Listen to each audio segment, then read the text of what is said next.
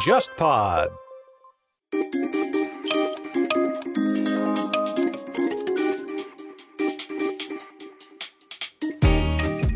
首先非常感谢啊，今天这期节目迎来了一位赞助商朋友，来自新西兰的国民葡萄酒品牌蚝湾 Oyster Bay。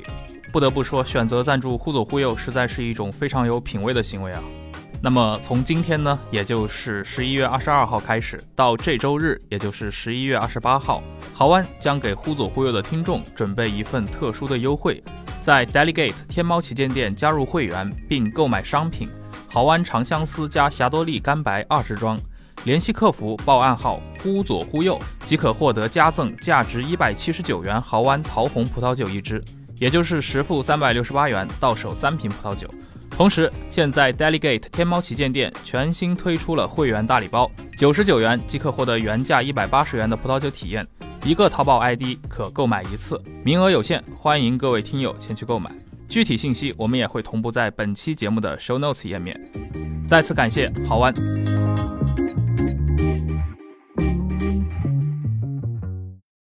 各位听众大家好，欢迎收听这一期的忽左忽右，我是陈彦良。今天我们连线远在北京的高林啊，我们节目的老朋友了。高林前段时间冻得不行啊，今年这个北京这暖气跟这个气候今年好像略微有点脱轨，你好像被冻了挺长时间，但是今天好像你那边暖气已经到了是吧？是的，我跟你说暖气就是现代性的保证，这玩意儿来了以后我觉得我整个人都恢复了。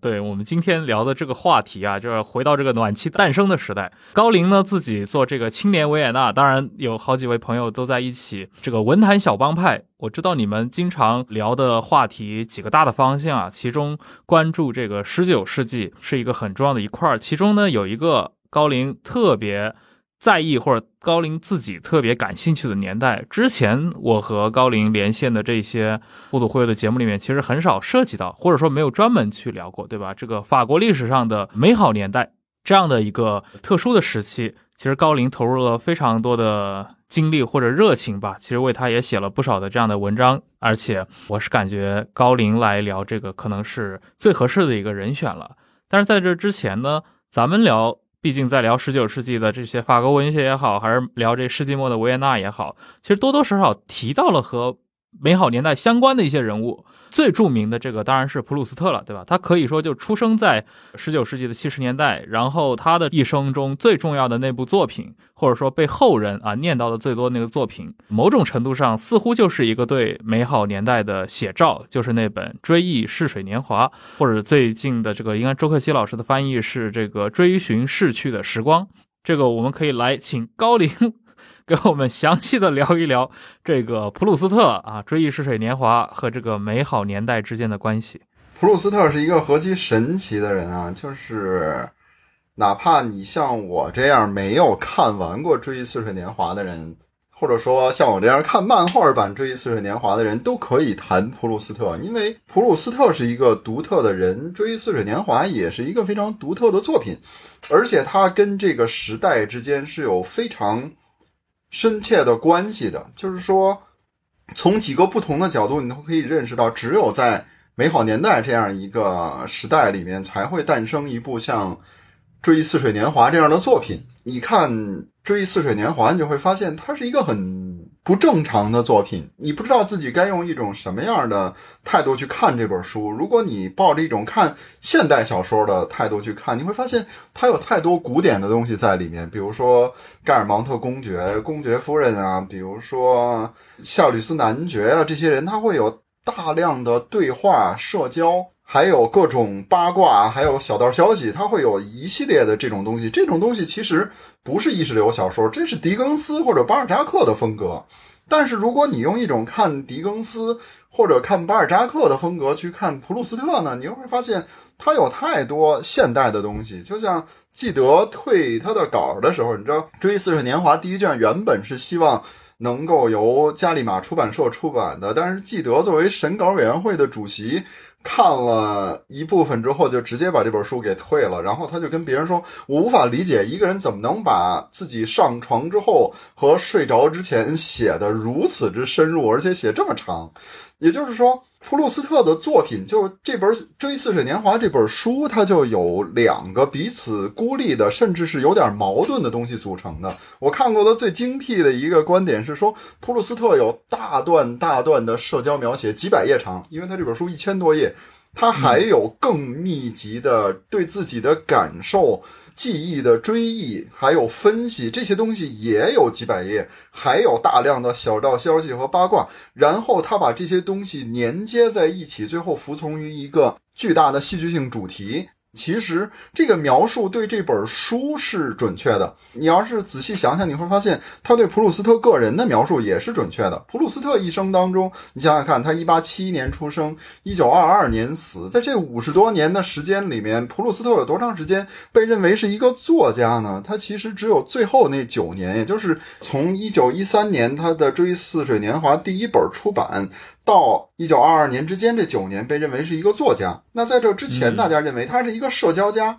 而且是当时所谓的巴黎上流社会最会吹捧人的人。像这样的一个人突然就写出一部作品，而且这部作品在刚写出来的时候其实是没有人关心的，包括像纪德这样的人。纪德在这本书出版以后他就后悔了，在出第二卷的时候他就跟他说，我真后悔把第一卷给你去了。就是这样，他突然发现原来普鲁斯特是一个伟大的作家，但在那之前为什么他会毫不犹豫的就把《追忆似水年华》给拒掉了呢？是因为对纪德这样的人来说，普鲁斯特身上还有一个更糟糕的一面，就是比社交家还有一个更负面的形象，那就是他是一个小报作者。那个时代的报纸跟我们这个时代最大的区别就是它有大量的社交八卦，婚丧嫁娶，某某人跟某某人关系好像不太一般啊，某某人居然跟一个没有嫁妆的姑娘订婚了，他父亲是什么人呢？就这样，这种文章充斥着当时的法国的报纸。那么普鲁斯特刚好就是写这种东西的。那你想想看，当纪德听说这么一个专门信谣传谣、专门写八卦的人居然写了本书还这么厚，而且一开场就是讲他小时候怎么躺在床上睡不着觉，你想想看纪德是一个什么感受，对吧？那么在普鲁斯特这种形象上面的二元化，还有他作品上的二元化，其实还有一个问题，就是如果我们看他的小说，你会发现他有极其真实的一面。就是在19世纪有很多作家，他的小说是可以当成史料来看待的，比如说巴尔扎克，对吧？比如说我特别喜欢引用的一本书就是礼貌史，这哥们儿引用的史料，你要看路易14时代肯定就是圣西门公爵回忆录，如果是复辟时期就是巴尔扎克，那么再往后就是龚古尔兄弟日记，再往后是谁呢？就是普鲁斯特。也就是说，在一个研究那个时代的风尚和伦理还有生活方式的历史学家眼里，巴尔扎克的小说、普鲁斯特的小说和圣西门公爵的回忆录还有龚古尔兄弟的日记是同等水平的。而且我们必须考虑到，龚古尔兄弟日记和圣西门公爵的回忆录它都是纪实的，都是我遇到了什么。尤其是龚古尔兄弟日记，我不知道我以前讲没讲过这个梗，就是龚古尔兄弟真的是平常看见了什么晚上就写下来。比如说有一天巴尔贝朵尔威利在报纸上骂他，然后弟弟就在日记上说，骂雨果的人现在写文章骂我了，我真是红了。这是当天晚上的日记。你会发现第二天早晨说，气得我一夜没睡着，凭什么这么骂我？然后再往后一天，你会发现是他哥哥写的，他说我弟弟被气得犯黄疸了，文学真是残酷啊。这是一个非常有意思的梗，就是他们的日记是纯纪实的，就是我遇到了什么，我看到了什么，我就写下来。那么圣西门公爵回忆录呢，则是一个路易14宫廷的大贵族晚年无事可干，他就把自己曾经看到的、听到的还有想到的东西写下来，他就有了一定的加工，但他依然是一个纪实性的作品。只有巴尔扎克和普鲁斯特是虚构类作品，它是小说，但他们两个人的虚构类作品却有史料的价值，这就说明他们两个人的小说都是非常准确地表现了自己的时代。那么普鲁斯特这样一部意识流式的作品怎么会详细地记述了他那个时代呢？这就跟这部作品所诞生的那个时代是有关系的，这就是美好年代的独特之处。美好年代是解释普鲁斯特这个人、普鲁斯特的作品还有他的作品为什么是这个样子的一把钥匙。美好年代应该它属于一种专属名词，对吧？因为我们知道，就是大家通常用它来形容这个19世纪的最后几年到一战战前的这个时光，它可能在法国的这个语境里面属于美好年代，在别的一些国家，比如在英国，它是另一种叫法。就美好年代，它跟我们所谓的一般意义上的，比如说法国的这个第三共和国时代，它是一种重叠的关系吗？还是说它美好年代是这个第三共和国中间属于就是大众记忆中最辉煌的那个年代这样的一个概念？美好年代是法国的一个专有名词，就专指第三共和国建立到一战爆发之间，普遍认为是19世纪的大概70年代到1914年之间都是美好年代，但其实不是，你得从1875年开始，也就是第三共和国宪法通过以后到1914年之间。第三共和国它是一个非常尴尬的国家，就是1870年就推翻了帝制，但是1875年才建立第三共和国。从1875年建立第三共和国那天开始，人人都想推翻这个共和国，然后它一直存在到1940年。但是它的美好年代仅限于1914年以前，经过第一次世界大战以后，第三共和国就陷入到了一个相当混乱而且衰退的时代，然后就很快就走向1940年的灭亡。所以美好年代在法国基本上就是1875到1914年之间的这段时间。那么这段时间跟欧洲历史上同其他国家的类似时代其实是有高度的重叠性的。你比如说这段时间对英国人来说就是维多利亚时代的巅峰时期，它对德国来说它是黄金时代，对奥匈帝国来说它是镀金时代。像茨威格这种人，对吧，类似这样的作家，他们在谈到这段时间的时候用的都是一个特别有滤镜的这么一种态度。甚至对普通人来说，维也纳人，老维也纳人，比如彼得·德鲁克，他就说在维也纳人中间有一个口头禅，就是哎呀这个东西真好，就跟战前一样。这句话是在二战爆发以前一战爆发以后说的，那他的战前指的是什么呢？就是1914年以前奥匈帝国的那段时间。对，彼得·德鲁克那个经纪人的末日，对吧，我前几年推荐给了很多我的朋友们，那会儿估计是什么19年18年的时候啊，那个当下看就觉得特别的熟悉。很多时候，对吧，我们觉得彼得·德鲁克的后半生被这种所谓的管理学大师的这种光环给包裹住，但是看他这个早年的作品，就是你刚提到那段，对吧，他作为一个欧洲局势的观察者，其实他早年那些论述还是非常有意思的。那你们想过没有，就是为什么这段时间会自带滤镜，就是不管在法国人还是德国人还是奥地利人还是英国人的心目当中，它都是一个特殊的年代。对呀，如果按我们一般比如说对法国历史的了解，对吧，这1870那会儿应该是法国的国耻啊，这就是法国版的什么，对吧，辛丑条约来了，后面这几十年怎么就成了一个这种美好年代了，对吧？这我觉得这是一个挺有趣的一个矛盾。就好像比如说从小我看那个什么福煦的传记，就感觉这一代人就是军人啊，当然可能福煦是有那种他家庭有什么拿破仑情节什么的，就感觉是那种生活在这种复仇教育当中。但是你看这个，如果我们结合当时大部分的这些中等收入的这些法国国民来说，好像他们对这个年代这40年的一个生涯好像还是一个充斥着大量正面的回忆。是的，就是美好年代之所以会自带滤镜，其实有一个特别关键的原因，就是同行的帮衬。这个同行当然指的就是时代，你想想看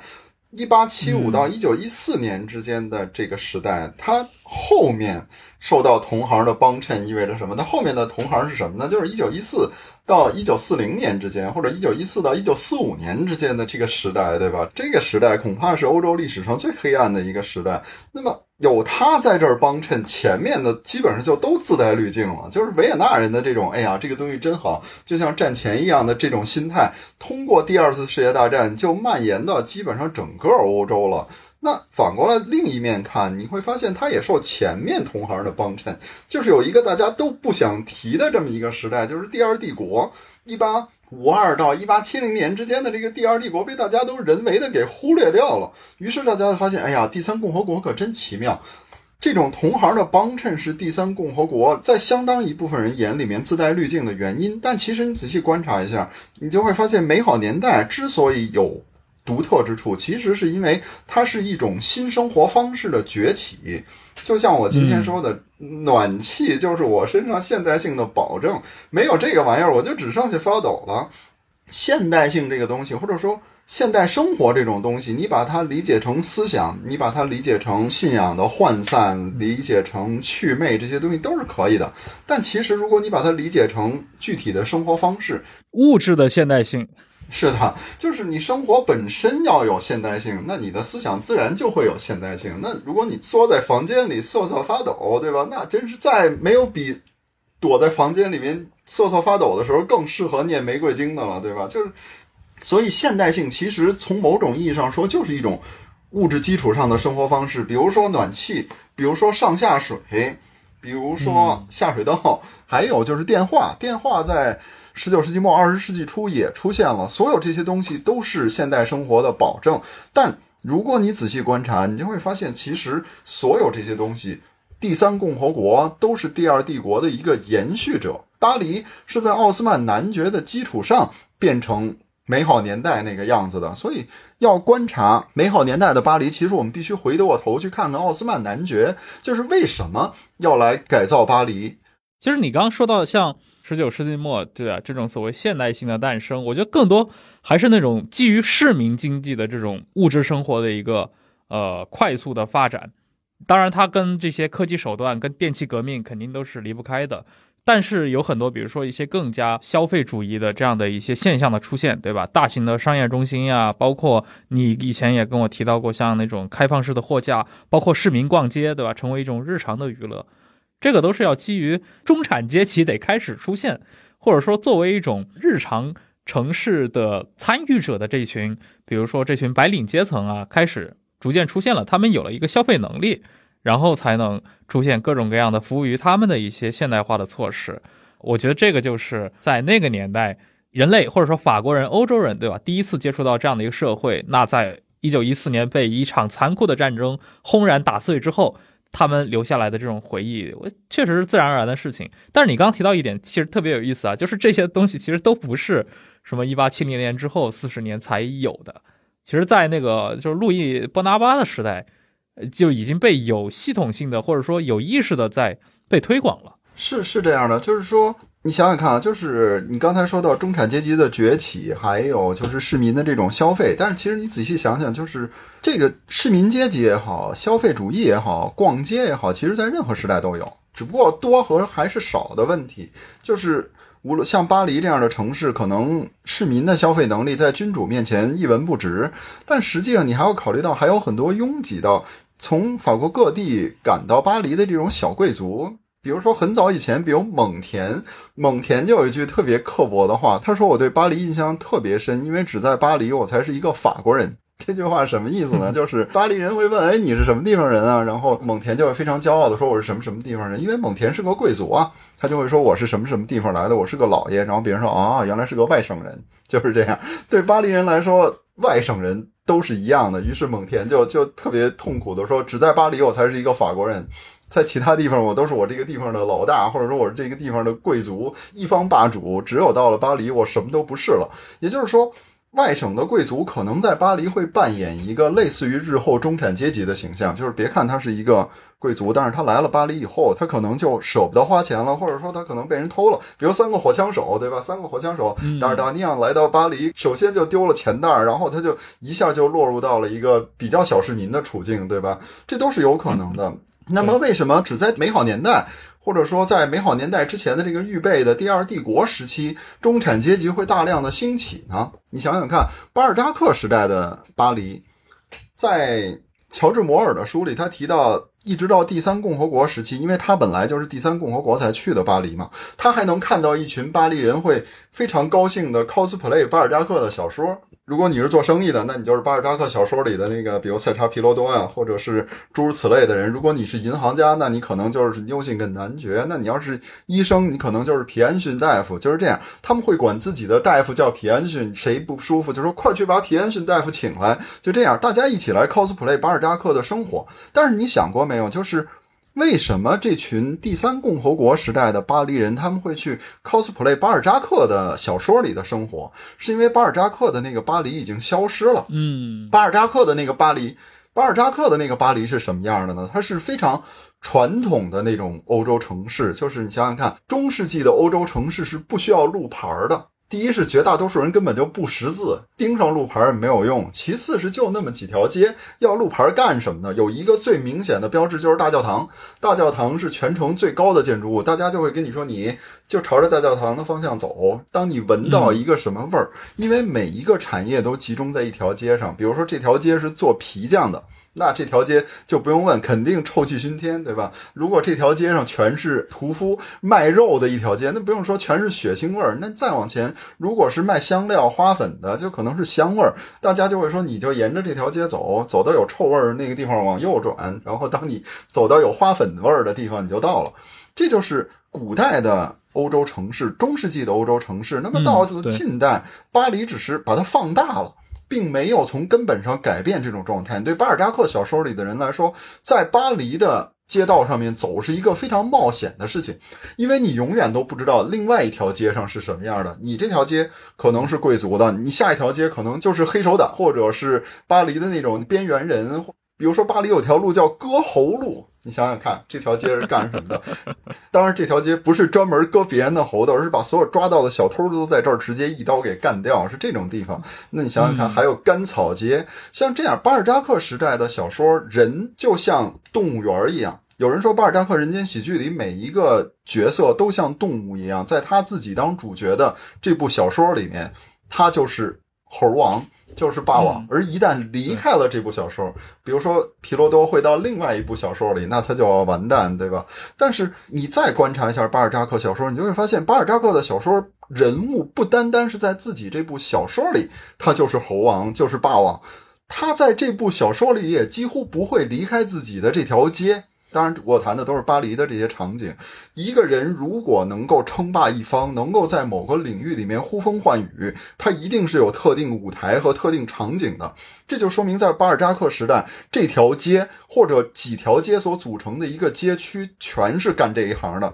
大家都聚集在这里。那么这种生活就导致了一个很奇妙的现象，就是让巴黎成了革命老区。为什么这种情况会让巴黎变成革命老区呢？你想想看，从1792年开始，巴黎人基本上就没怎么输过，至少是赢多输少，对吧？他的胜率相当可观。他们为什么能够不断的把国王给推翻呢？从路易16再到查理十世，再到路易菲利普，再到拿破仑三世，几乎每个人都败在这些巴黎人手下。你想过没有？其实就是巴尔扎克揭露了这背后的原因。巴黎还是一座传统的城市，它还是一个放大到空前规模的中世纪的城市。这座城市的核心是塞纳河，从东南向西北流经巴黎，然后在巴黎这儿有一个转弯。巴黎这个城市的古语的意思就是适合下网的，因为塞纳河在这个地方有一个转弯，所以它的流速就慢了，这个地方就变成了一个半冲击平原的状态。那么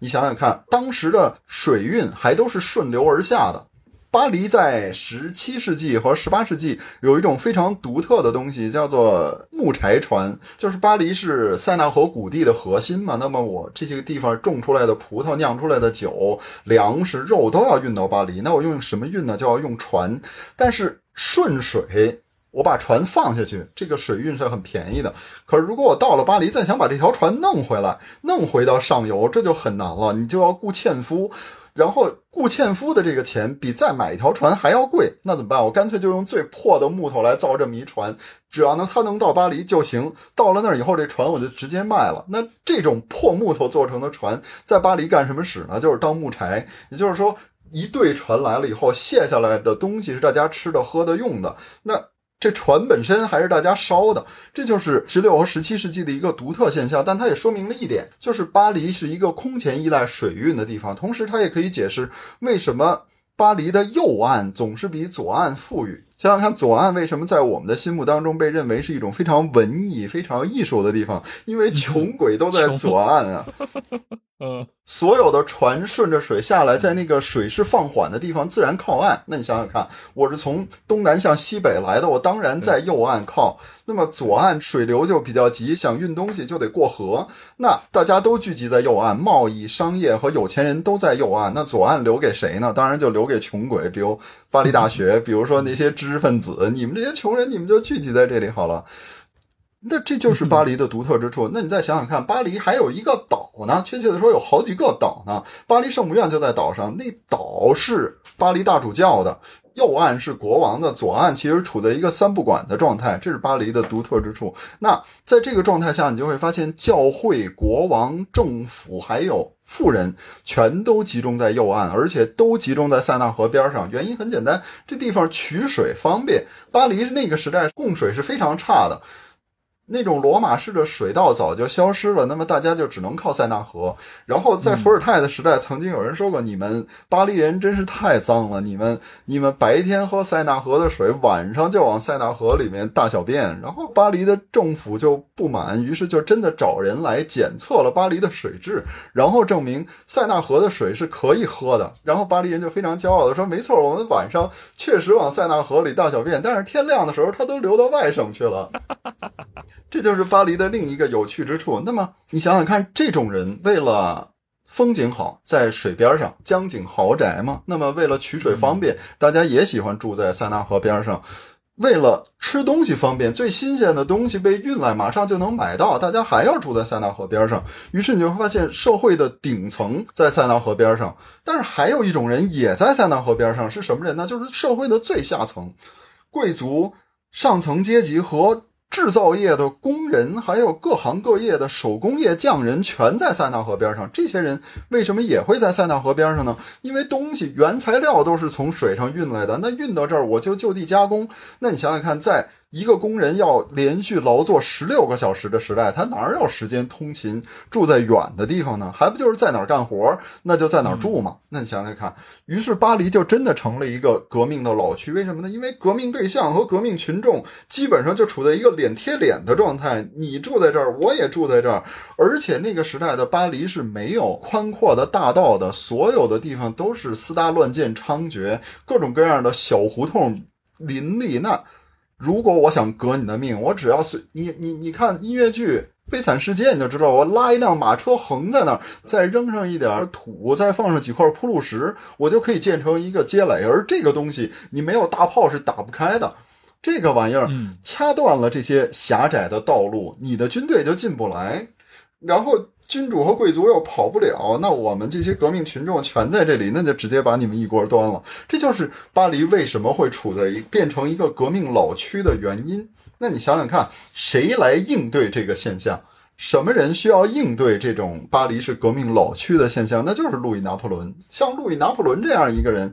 他出现的时候1848年他回到法国，然后有人就特别紧张的说，我们立个法吧。然后大伙说，立什么法呢？说我们能不能禁止所有曾经统治过法国的王朝的后代都不能参选法兰西共和国的总统啊？然后别人说，你立这法是干什么的？不就是为了对付那路易拿破仑的吗？说完以后所有人哄堂大笑，就是没有任何一个人觉得这个人能当法国总统。就是他连法语都说不好，他说法语有德国口音，但就是这么一个人，他居然就高票当选了共和国总统。有机会我可以谈谈为什么他能高票当选总统，不过这儿就不说了。像这么一个人，他成了总统，然后国民议会就发现，这下坏了，我们选出这么一个人来。好在共和国总统是不能连任的，干这一届就可以了。然后还做了一个规定，就是你是1848年当选的，虽然1848年没几个月，但是也得算你执政的一年，你执政4年，你1852年你就赶紧走，就是这么一个现象。那么还做了一个重要的修正，就是以后总统不能再普选了，这帮法国人不定给我们选出个什么来。这就是国民议会的病急乱投医的这种行为，而路易拿破仑刚好就利用了国民议会这种病急乱投医的行为，就是他们授给你们普选权，结果他又剥夺了你们的普选权，那我作为共和国总统，我就要出来主持公道。这就是1851年的政变，他其实是利用了国民议会的错误，然后发动了政变，然后他也修改了宪法，到1852年他又当上了皇帝。他其实是一个非常狡猾的人，他手上没沾血，这是路易拿破仑最大的优势。他想当皇帝，他的手上是不能沾血的。你想想看，这也是之后第三共和国的一个特别尴尬的地方，就是帝国手里是没多少血债的。1851年的政变一共也没死了多少人，但是第三共和国可是手上沾满血债的这么一个国家，血债累累。第三共和国是一个让巴黎尸臭冲天的国家，你想想看，这是一个何其可怕的局面。你刚说到那个就是拿破仑三世对吧，上台前后，这确实可以聊一期啊。但是我在想，这不就是马克思那本书嘛，对吧？路易波拿巴的《5月18日》，著名的这个历史学著作啊，就是非常有意思的话题。就是你刚其实提到奥斯曼他对于巴黎城市的一个改造，但是这个好像历史上看到过很多人对他批评啊，就包括像雨果自己也批评过，应该什么龚古尔兄弟都对他产生过非常大的批评。主要的一个原因就是其实就是刚刚高林你说的嘛，相当一部分的老巴黎在这种漫长的长达十几年的大规模城市改造中消失掉了。像我们看雨果晚年写的那个悲惨世界，对吧，中间最著名的那个马场街的这种街垒，这个就是有点跟你刚刚说的这种作为革命老区的巴黎联系在一起啊，这个巴尔扎克小说里面那种巴黎，对吧？各种穷街陋巷、弯弯绕绕那种，就是大家可以脑补一下啊，一个中世纪的城市到了17、18、19世纪该有的一个样子。结果奥斯曼男爵对巴黎它整个的一个城市改造成了一个今天我们拿着无人机可以去航拍的这样的一个巴黎，放射状辐射状的这种林荫大道笔直宽阔，确实跟这个巴尔扎克时代或者跟他小说里面所描述这个人物生活中的那个旧的巴黎是有非常大不一样。但反而今天又过了100多年，这种城市改造好像正在变得经典化。就像高林你是北京人啊，就是大家对于老北京是不是也是类似的一个情绪？是这样的，就是任何一个城市它其实都有这么一种情节，就是对过去的怀念，就是你看过去这个城市是什么样子的，现在它已经荡然无存了。这种情绪，从这个角度上你可以看到巴黎几乎是世界上大部分现代城市的一个先河。就是对奥斯曼男爵和拿破仑三世的批评是从1850年代就开始了，就是从1853年奥斯曼成为塞纳的省长开始，对他的这种批评就来了，就是我们那个美好的老巴黎哪儿去了。这种东西持续了整个第二帝国和第三共和国，一直到普鲁斯特的时代，大家都在批评他，就是奥斯曼你在干什么，就是从大到小，从你奥斯曼居然把巴黎仅有的2个罗马遗迹里的一个给拆了，这种再到你居然把我们这个充满了诗意的这种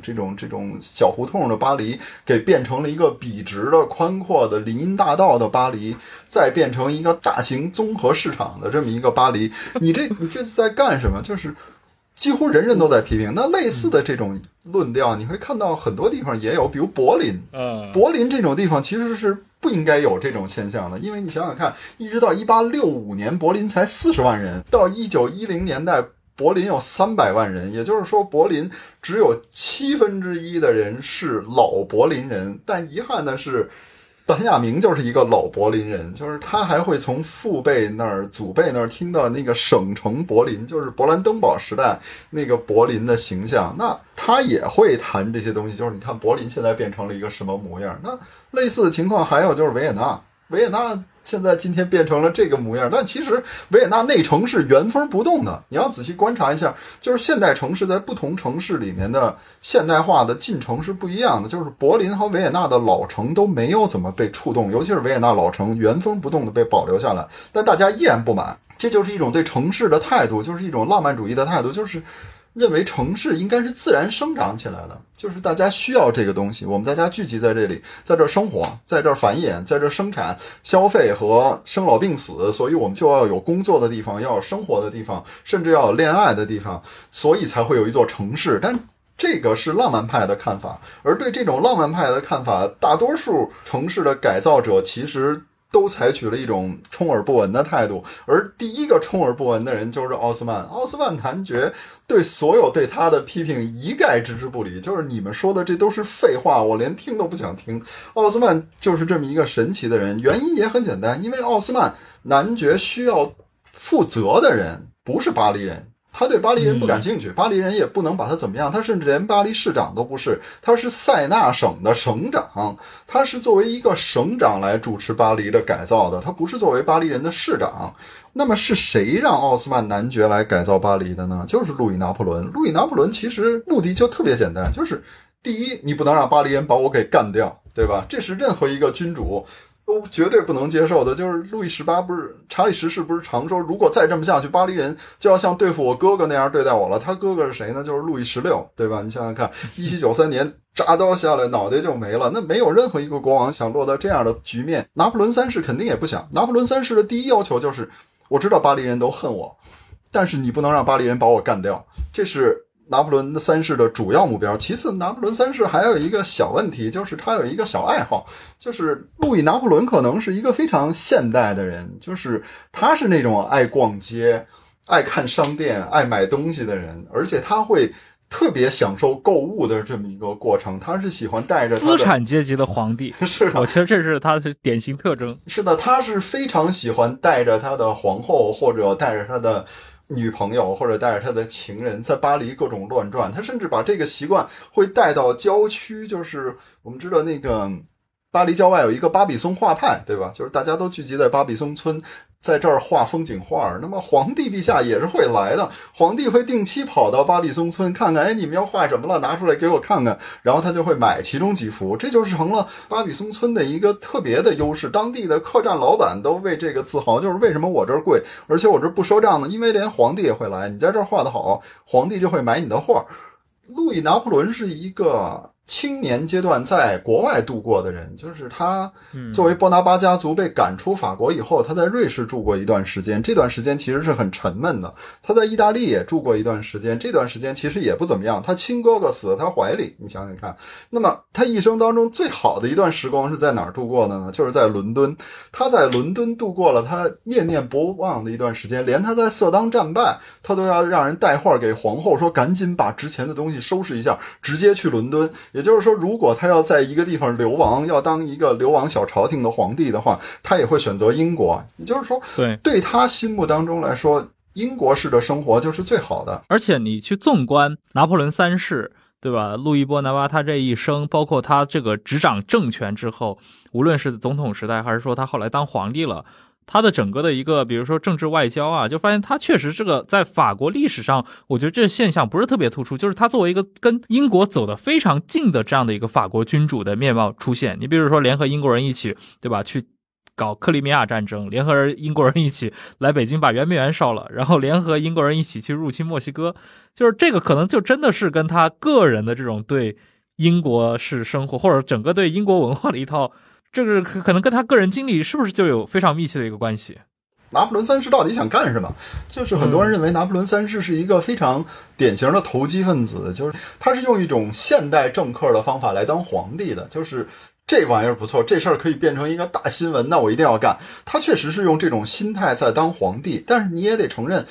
拿破仑三世其实是有他的一个目标的，他的目标很简单，就是打垮维也纳体系。你想想看，维也纳合约和之后的神圣同盟，还有整个欧洲的这种军事，其实就一个目的，就是防止法国再出现一个拿破仑。那1848年革命以后，一切都回到了1848年以前，就法国出了又一个拿破仑。那你想想看，拿破仑三世是何其尴尬的一个处境，就是全欧洲所有人只要开心闭上眼睛就可以幻想自己根本没有经历过1848年革命，唯独到他这儿，法国竟然又出了一个拿破仑，就是我们当年千辛万苦1815年赶到大西洋上的那个拿破仑的侄子，现在又回来了，这是一个何其可怕的事情。他几乎是天然的受到所有君主的敌意。那在这种情况下他怎么办？他有没有足够的资源，就像他伯父当年一样直接去砸烂整个欧洲？他做不到，那怎么办呢？他就只有拉一派打一派，抱紧一方去挑拨另一方，想方设法的让神圣同盟的这几个强国互相斗。那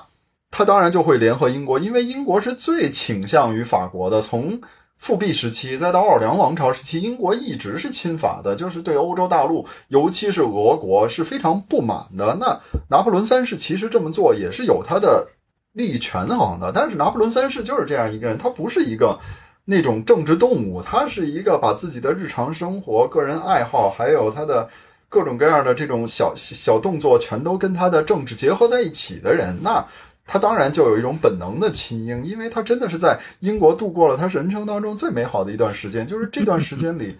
他还不是花自己的钱，他是花他在伦敦的那个情人的钱。当然日后他当了总统之后，他花了好大一笔钱来跟他的这个情人告别，就是他是吃软饭度过了他那段美好时光，就是住在伦敦的那种中产阶级住宅里面，然后出去看戏，出去 shopping， 他是度过了这么一段时间。那当他成为法国人的皇帝的时候，他当然也希望我在巴黎也能过上这样的生活。其次，你会发现拿破仑三世的这两个目标是还互为表里，就是首先我知道巴黎人恨我，但不能让他们干掉我，其次我想在巴黎看看能不能逛逛街，吃吃饭，买买东西，这两个东西其实是互为表里的。你仔细观察一下，就是巴黎什么人恨拿破仑三世，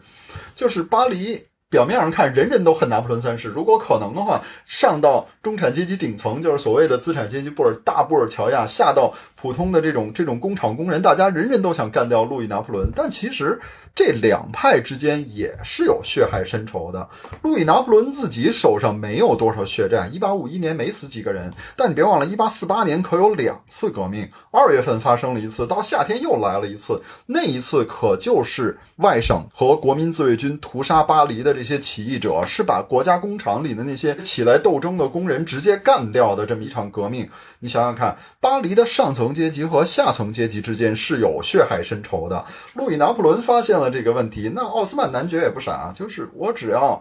挑拨你们就行了。如果巴黎的下层阶级和上层阶级之间能够互相仇恨，那他们就不会团结起来一起来反对皇帝了呀。那你想想看，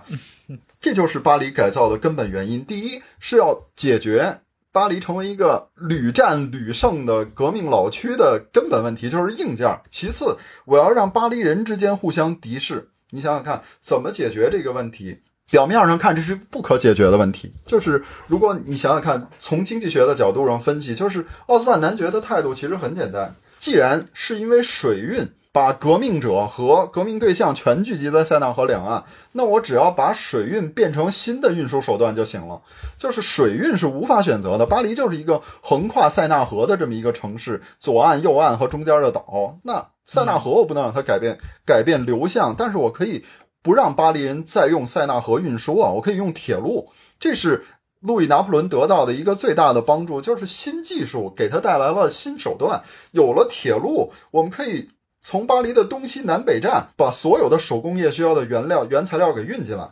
那你想想看，如果原材料运到了东西南北站，那么工厂自然也就得搬到东西南北站，那你一天要干16个小时，你也不能离工厂太远吧，那怎么办？我只要拆迁工厂就行了呀，我出钱。你看啊，塞纳河的水运是比那个铁路便宜一点，但是你有了铁路以后有了更便宜的土地啊，你还有了更便利的运输方式，你可以把你的产品运到国外啊。工厂我只要把工厂迁到火车站边上，迁到货场边上，那工人自然就会走，那么巴黎的那些革命老区自然就没人了，那我就可以拆它。就是巴黎整体核心地区要去工业化，但同时我又不能让这些产业工人离巴黎太远。为什么呢？就是一旦巴黎变成了一个纯布尔乔亚的城市，就是变成了一个纯的小店主、资本家还有中产阶级的城市，他们依然可以团结起来反对拿破仑。那怎么办？我还得把这些工人留在巴黎周边，就不让他们走太远。你要看那个梵高的画，就是巴黎他画过很多表现巴黎城乡结合部的这种画，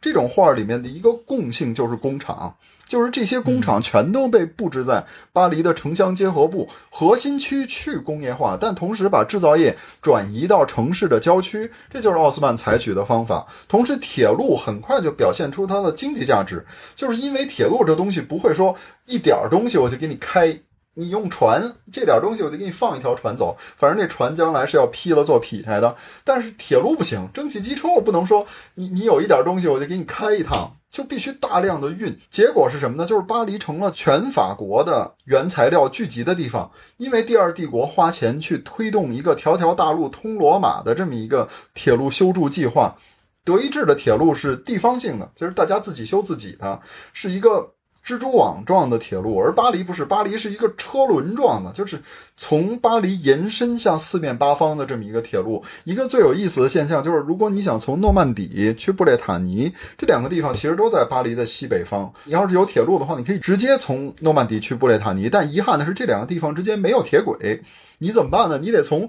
诺曼底来巴黎，然后再从巴黎转车去布列塔尼，你只有这样走，或者坐船，只有这样才能去。这就是第二帝国所推进的这种以巴黎为核心的铁路网。但这种情况下的结果是什么呢？就是原材料全聚集在巴黎，然后就产生了一个过剩，以至于有些时候巴黎的煤的价格甚至比产地还便宜，就是产地已经涨上去了，但是巴黎还没有，巴黎还没从它的过剩和积压里面调整过来，它的价格比原产地还要便宜。于是巴黎就成了一个非常独特的现象，就是一方面城市核心地区去工业化，一方面因为它的这种原材料的过剩和积压，就导致周边的制造业快速发展。印象派里面有一个很著名的人就是莫奈，他为了图房租便宜就不住在巴黎，他住在巴黎周边的城市，住在一个小镇叫做阿让特伊。阿让特伊这个地方在莫奈的画里面是一个非常田园风光的城市，就是你看他画的雪景，你看他画的那些塞纳河的风景，所有这些地方让人觉得哎呀，阿让特伊真是一个田园风光的城市。但其实莫奈也有几幅被忽略的画，比如说阿让特伊的那个码头工人是怎么卸煤的，就是在晚上他们真的是在那种运煤的船上面用筐一筐一筐的往下抬煤。为什么会在阿让特伊这种地方卸煤呢？就是因为阿让特伊还是巴黎周边的一个重要的钢铁加工的基地，那个地方是给巴黎制造各种钢铁预制件的地方。比如说拿破仑三世一个非常引以为豪的东西，就是巴黎的中央菜市场。这个东西，中央菜市场这个东西在左拉的小说里面也出现过很多次。拿破仑三世上台以后说，我要给巴黎人民做几件实事，其中之一就是中央菜市场，我要解决巴黎人买菜难买肉难的问题。那么他就找了一个设计师来给他设计，结果这哥们儿是用1848年革命的经验来设计这个中央菜市场，就是他把它给设计成了一个碉堡。就这个玩意儿和平时期当然可以当菜市场，一旦再出现革命，这地儿就是一炮台。结果拿破仑三世看了以后说，怎么能设计出这么丑的一个玩意儿，就跟奥斯曼男爵说能不能换一个设计。然后奥斯曼男爵就把那设计师叫来说我跟你说，你这个设计是不行的，赶紧把它给我拆了重新建，我们想要一个什么呢？然后那设计师说，你们到底想要什么呢？奥斯曼男爵说，我想要个雨伞，钢的雨伞，明白吗？就是钢的雨伞，雨伞上面再铺上玻璃，然后就设计成了后来的这个中央菜市场。然后拿破仑三世看到以后还非常惊奇，说哎，怎么同一个设计师能设计出这么美的东西？然后奥斯曼男爵回答说，因为省长变了，就是这样。哎，这种大改造，因为从那个应该是拿破仑三世刚刚被拥戴为皇帝之后啊，这很快就开始了的。他这种大的改造，当然你刚前面说了很多一些更抽象的这些原因啊，这是为什么最后是让奥斯曼来执行，以及奥斯曼男爵他为什么能够来负责整个这样的一个巨大的工程，绵延十几年的这种工程。奥斯曼男爵其实是一个非常典型的第二帝国的这种核心人物，或者说权臣，或者说寡头的一个人。他能说明第二帝国的很多特点，比如说拿破仑身边是没有人的，那没人可用。拿破仑三世到了1848年才终于可以合法的回到法国，在那之前他是被通缉的。他到了法国以后，他莫名其妙的就当上了总统，然后整个国民议会所有的政治家、老派的政治寡头或者说大佬们，没有一个看他顺眼的，人人都反对他。梯也尔就觉得他唯一的错误就是扶植拿破仑，路易拿破仑当了总统，所有的建制派都觉得这是个错误，我们得尽早把路易拿破仑赶走。那只有什么人才愿意投靠路易拿破仑呢？就是投机分子。在他身边聚集的全是一帮冒险家。你想想看，他重用的这几个人啊，比如他重用的那个外交大臣是拿破仑一世的私生子。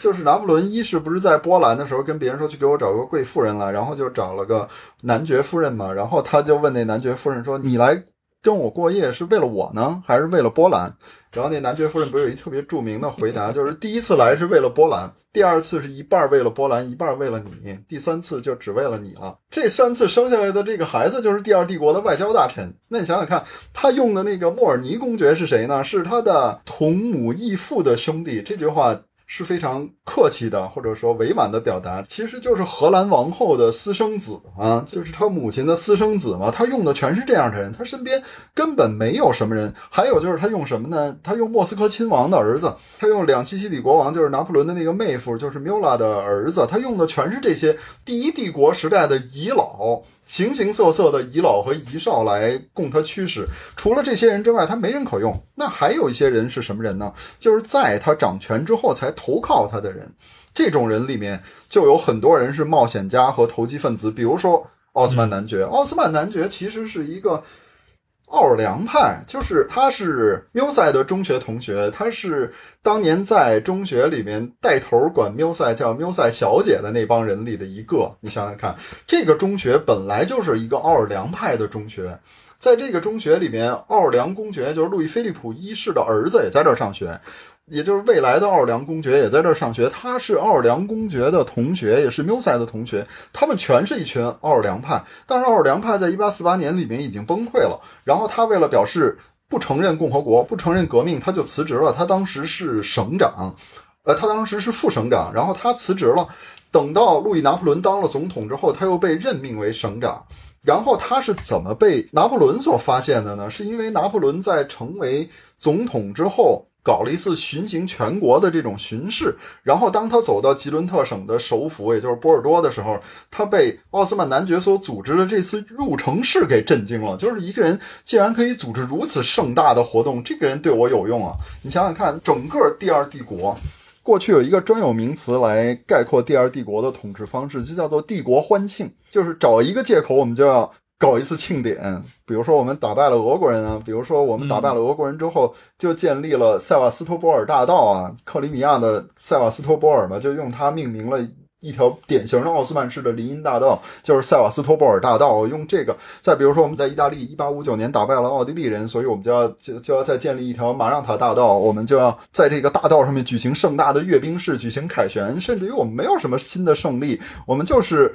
觉得今天不错，我们也要搞一次庆典。第二帝国就是一个庆典连着庆典，天天过节的这么一个国家。那你想想看，奥斯曼男爵的这种组织盛大活动的能力，当然就给路易拿破仑留下了深刻的印象。帝国的统治跟罗马帝国其实没什么区别，就是面包和娱乐嘛。那也就是在帝国时期，也就无非就是工作和庆典，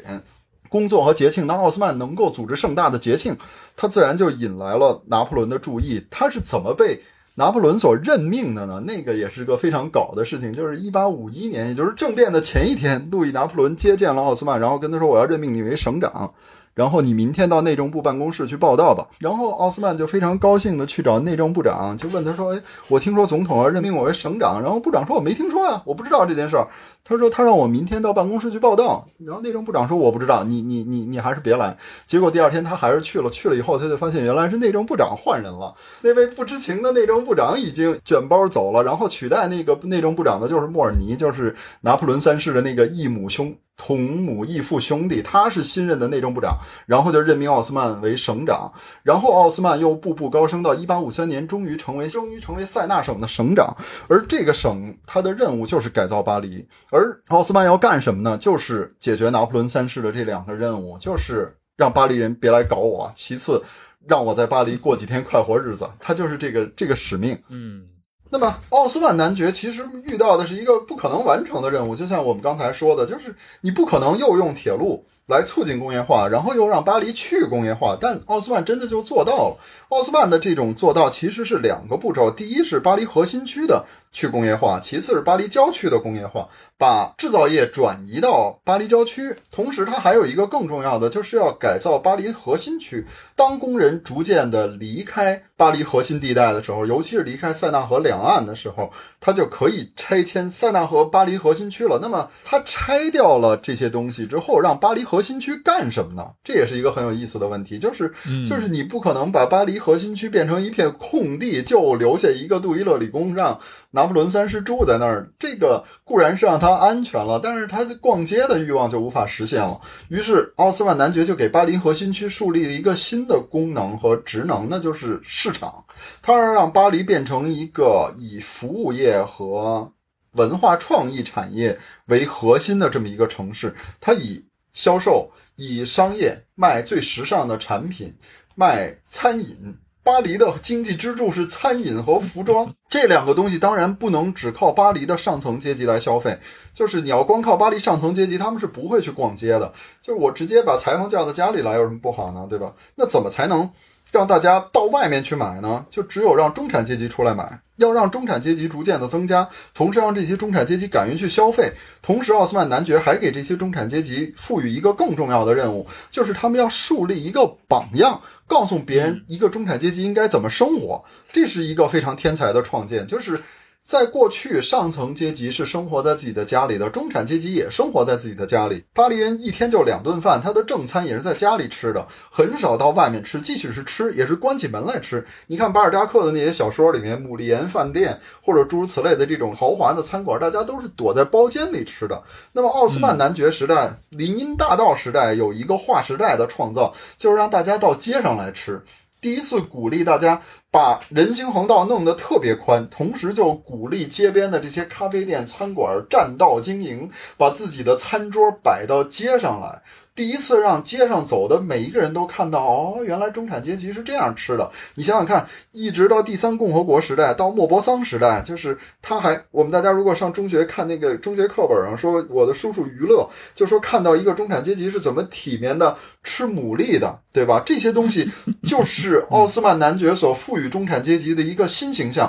就是你们要成为一种生活方式的象征，你们要让其他人觉得，哎，这个就是高大上，像这样体面的吃牡蛎就是我们作为一个中产阶级，或者说我们想成为一个中产阶级所应该做的事情。这就是现代性的诞生，就是生活正在变成表演。当然奥斯曼还没有说我直接给你们树立一个榜样，而只是说你们都出来，你们到街上来吃，到街上来喝，让大家看。你要看波德莱尔有一篇散文诗就说的是这个，就是隔着玻璃，你即使不出来，在有些天气，比如现在这样的天气，你就没法在街上吃，那你就用大玻璃窗把这些东西全都展示给大家，用大玻璃窗，用橱窗，把整整一种生活方式，吃喝穿戴全展现给街上的人。波德莱尔在他的散文诗里就说，他和他的情人一起坐在一个咖啡馆里面吃喝，而且远远超过了他们充饥和解渴所需要的成就程度。这个时候街上有一个穷人和他的孩子，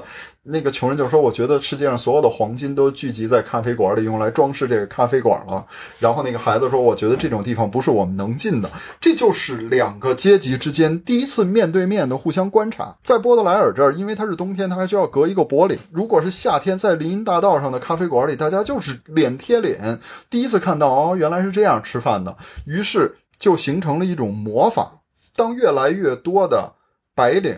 也就是所谓的工人贵族越来越多的时候，当那些近代化的，比如说奥斯曼时代的另一个创造就是大型综合商场。大型综合商场干的也是这样的工作，就是要把一种生活方式展现给大家，把那么多的衣服、帽子、鞋、布料还有家居用品全都放在橱窗里展示，甚至于开价经营。你进来以后看到的全是商品，每一件东西都可以卖，当然了，连服务员都可以卖，对吧？就是所有的东西都可以卖。左拉不是有一个特别著名的笑话，就是哎呀，这个模特可真像个人，除了他的脸是个价签之外，我完全看不出他不是活人，直到我发现他的脸是个价签。就是这样，就是大型综合商场也用这种方法向大家展示一种新的生活方式。而这种生活方式的模板是什么呢？就是路易拿破仑在伦敦所过的那种生活，就是驾着一辆轻便马车，带着自己的妻子、情人、女朋友，走在林荫大道上面，然后去伦敦核心去逛街、买东西、吃饭，就是这样。他把这一套生活方式完全搬到了巴黎，而且展示给每一个人看。同时他还把外国人聚集在巴黎。巴黎不但要让中产阶级出来消费，不但要让中产阶级出来扮演这种现代生活的模板，他还要让其他人来这儿效法他们。让伦敦人，英法之间的自由贸易协定里面有一项就是允许法国人到英国，也允许英国人到法国。你想想看，我的叔叔于勒那个孩子会跟他的父母一起坐船去英国呢，就是去短途旅行的。这种短途旅行在第二帝国时代就已经有了。伦敦人可以跑到巴黎去度周末。当巴黎人纷纷跑到郊外去度周末的时候，巴黎就成了伦敦人度周末的地方。你想想看，爱德华三世后来为什么在巴黎那么受爱戴，就是因为大家发现，哎，这不就是当年在巴黎天天吃喝玩乐、花天酒地的那个威尔士王子吗？就是这样，第二帝国把英国人、把德国人、把意大利人，甚至西班牙人全聚集在巴黎，让巴黎整个成为一个市场、消费场和游乐场，让所有人都在这儿过拿破仑三世所想过的那种生活，而且拿破仑三世非常开心的看到每个人都喜欢这种生活，就是我在伦敦过的好日子你们现在都来巴黎过，现在连威尔亲王都跑到巴黎来过，就是这样大家都喜欢这个，于是巴黎就变成了一个巨大的市场。为了对付巴黎这个革命老区，一方面是巴黎核心区要去工业化，但是你想想看，就算去工业化了，市民也可能造反，因为巴黎的布尔乔亚也是反对拿破仑的，那怎么办？我就要让他们从失去过去那种易守难攻的优势，就是我要把巴黎的这种狭窄曲折的小巷给切开。你想想看，为什么会有那么多放射性大道？最重要的就是那个星形广场从四面八方辐射出去的那种大道，为什么？就是我要用这些大道把巴黎城给切开。这样一旦发生革命，军队可以快速的突入到这里。这种大道，不管是塞瓦斯托波尔大道还是诸如此类的林荫大道还是里沃里大道，雨果不是有一句特别缺德的话，就是他流亡比利时的时候，别人问他，哎，你想巴黎吗？雨果说，你得看怎么理解。巴黎对我来说，它首先是一种思想和一种理想，但如果它就是一座城市的话，那巴黎现在还有什么？不就是里沃里大道吗？到处都是里沃里大道，无非是小一号的或者更小一号的里沃里大道。那我从来就不喜欢里沃里大道，这就是雨果对奥斯曼改造的一个概括，就是用里沃里大道来切开整个巴黎，让每个地方都是一种极其宽阔的林荫大道。这种大道你得用多少辆马车才能堵得住？如果你堵不住它的话，我们的骑兵很快就到。在切开巴黎的同时，他就要在那些被拆迁的旧工业区的地方建造符合他标准的新式建筑，他要求这些建筑全都预留上下水，全都预留供暖的接口，而且它的高度也都是规定的，甚至连建筑格局都是规定的，底商所有的一层都必须是底商，如果你没有底商的话，纯住宅区大家还逛什么街呢，对吧？所以你一楼必须是底商，在一楼上面会有一个夹层，这个夹层是留给什么人的呢？留给底商用的。首先是让底商拿它当仓库，其次是让底商拿它当操作间，还有一个重要的功能就是这个夹层会隔绝底商的噪音。为什么呢？因为在这个夹层上面就是这整栋公寓楼最好的部分，就是留给那些贵族或者说上层中产阶级住的，也就是普鲁斯特那种人住的。在维也纳大家管它叫做贵族套房，就是如果贵族也会住套房的话，他就会住在这种套房里，就是这种东西层高又高，面积又大，而且配置非常完善。像普鲁斯特他父亲所住的那种地方，他是可以有自己的办公室，他几个孩子们的住的地方，还有独立的洗澡间，所有这些东西一应俱全。再往上就是给穷一点的人，就是给普通中产阶级甚至中产阶级下层准备的了，就是那种自由职业者，比如没出名的律师啊，没出名的艺术家这种人。再往上就是给仆人们住的了。有一个法国电影叫做《六楼的女人》，表现的就是一个典型的奥斯曼式公寓，那些六楼就是给女仆住的，六楼甚至没法从下面直接上去，它有独立的楼梯。就是我们这个时代人车分流，在奥斯曼时代则是主人和仆人分流，主人最高上到4层，再往上你就得走专用的仆人专用梯了，就是这样。那么除了奥斯曼式公寓楼，它还有一个更大的贡献，就是巴黎下水道。有一个非常有意思的梗，就是为什么1850年代大家看巴黎的照片，你会发现地上总是湿漉漉的，就跟刚下过雨一样，是因为那个时代巴黎还没有足够的下水道，大家都是直接把脏水就泼在地上，所以地永远是湿的。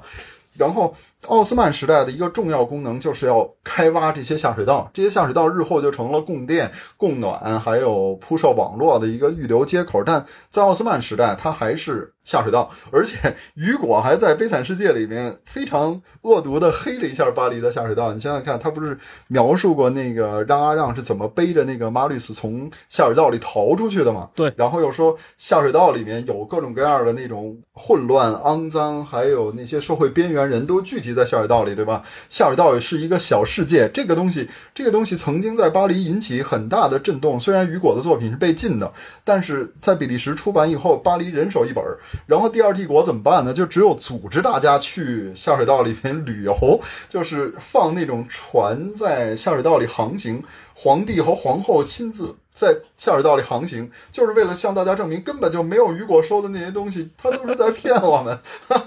雨果是在黑我们，下水道干净的很，而且根本没有他说的那些社会边缘人下水道里面秩序井然，这就是第二帝国的一个独特之处。那么在这个基础上，还有就是给大型商业中心，大型商业中心其实就是一栋公寓楼的1、2、3、4层，把它们整个变成一个商场，把所有的东西全摆在里面，然后呢让大家直接看。这就是奥斯曼对巴黎改造所奠定的方向，或者说它基于第二帝国的政治需求和政治利益所对巴黎进行改造所划定的方向。而有意思的就是第三共和国居然继承了它的这种方向。对，而且我自己之前看一些材料，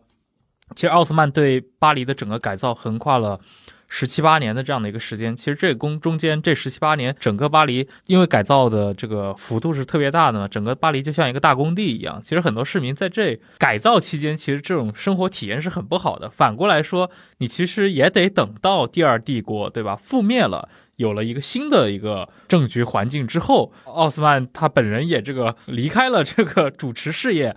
可以说第三共和国时代人实际上是在享受第二帝国时期的这种大型基建的一个成果，这个从整个的时间逻辑上来说也好像确实是这个样子。所以这就回到了我们一开始说的那个话题，为什么大家对于美好时代的一个记忆好像永远都是锁定在这个1870年或者1875年之后。当然一部分是因为这个路易波拿巴时代整个被人遗忘遮蔽啊，但另一方面我觉得可能也跟这个整个的这个工地化的一个巴黎真正的变成一个舒适的，对吧，新巴黎的这个时间起点是有关联的。对，我觉得接下来我们就可以聊聊这个第三共和国时代的巴黎。是的，就是第二帝国基于他自己的利益去改造巴黎，试图把巴黎从革命老区变成19世纪欧洲之都，对吧，就是本雅明说的19世纪的首都，这是第二帝国的目的。但其实第二帝国持续的时间太短，从1852年建立帝制到1870年，其实一共才十几年的时间。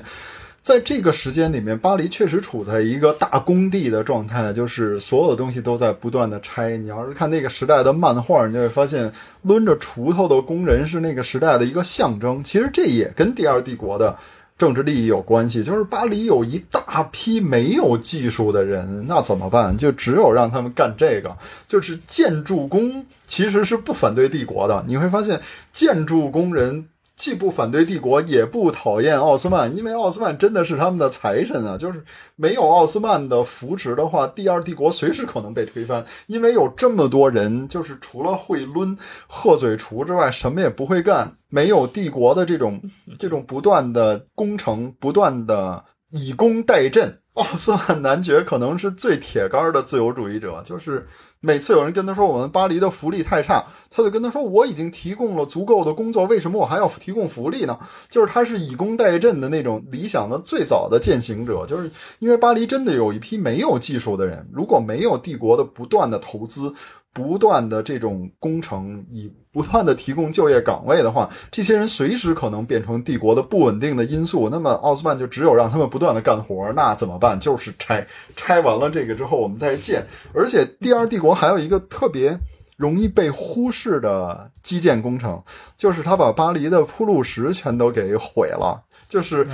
造街垒最便利的那个资源就是铺路石，整块的大石头把它撬起来以后，那就可以垒成城墙了。那第二帝国绝对不可能允许这种玩意儿，要把所有的铺路石全砸碎变成碎石路。然后有一幅著名的漫画，就是工人在这边拆铺路石，然后换成碎石铺路，然后有一老太太就抱着那个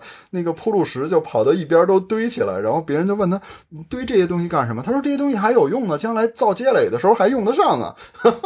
就是这种笑话。那么第二帝国时期，它其实用这种不断的基建投入来维持就业，维持社会的稳定。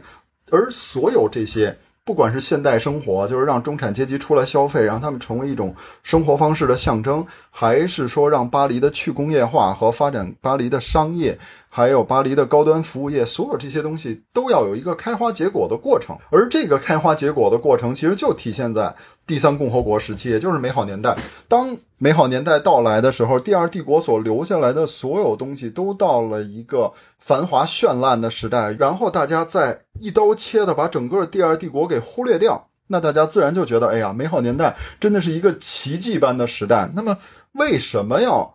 直接忽略掉第二帝国呢？一方面是第二帝国真的是一个大家都不想提的时代，从几个角度可以解释。首先就是大家都动机不纯，就是很多在第三共和国时期成为大人物的人，其实当年都是拿过第二帝国的好处的。第二帝国是一个很奇妙的制度，就是它不是一个绝对君主制，虽然拿破仑三世永远都说法国我说了算，但是他从来都没有取消过议会，就是也没有废除过选举，就是第二帝国永远都有一个议会，就是所谓的立法团，在这个立法团里面，选举是由官方选派候选人的。但是呢，官方虽然选派候选人，但他还会选出一批反对派来放在他的候选人名单里面，作为民意测验，就是我倒要看看这些人能不能选得上，我才能知道人民到底有多反对我。那你想想看，这些有机会被第二帝国选上充当官方反对派的人，他们是真的反对第二帝国吗？或者说他们对第二帝国真的是那种出于意识形态或者信仰的反对呢？还是小骂大帮忙呢？还是说通过骂来表演来赚取人气，同时他又不去对第二帝国一些最根本的问题进行批评呢？你比如说像梯也尔先生，对吧？梯也尔先生这样的人，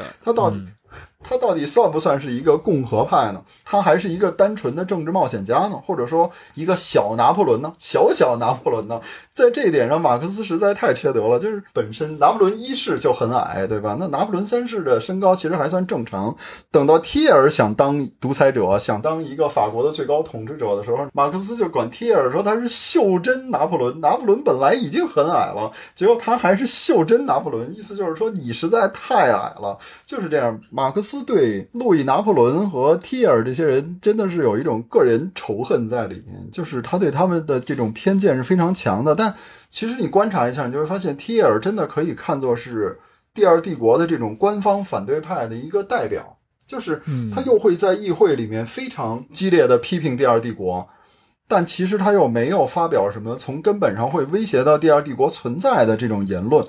他是一个非常狡猾的人，而且从某种意义上说，梯也尔是一个过渡，就是跟他比的话，拿破仑三世和奥斯曼这都是小字辈儿，梯也尔是曾经和瘸子塔列朗那帮人混在一起的人，他是复辟时代的政治家。像他这样一个，怎么说呢，他跟浪漫主义者们是一代人，就是跟雨果跟拉马丁他们是一代人，只不过他活得比拉马丁要长，拉马丁其实比他爬得更高，1848年就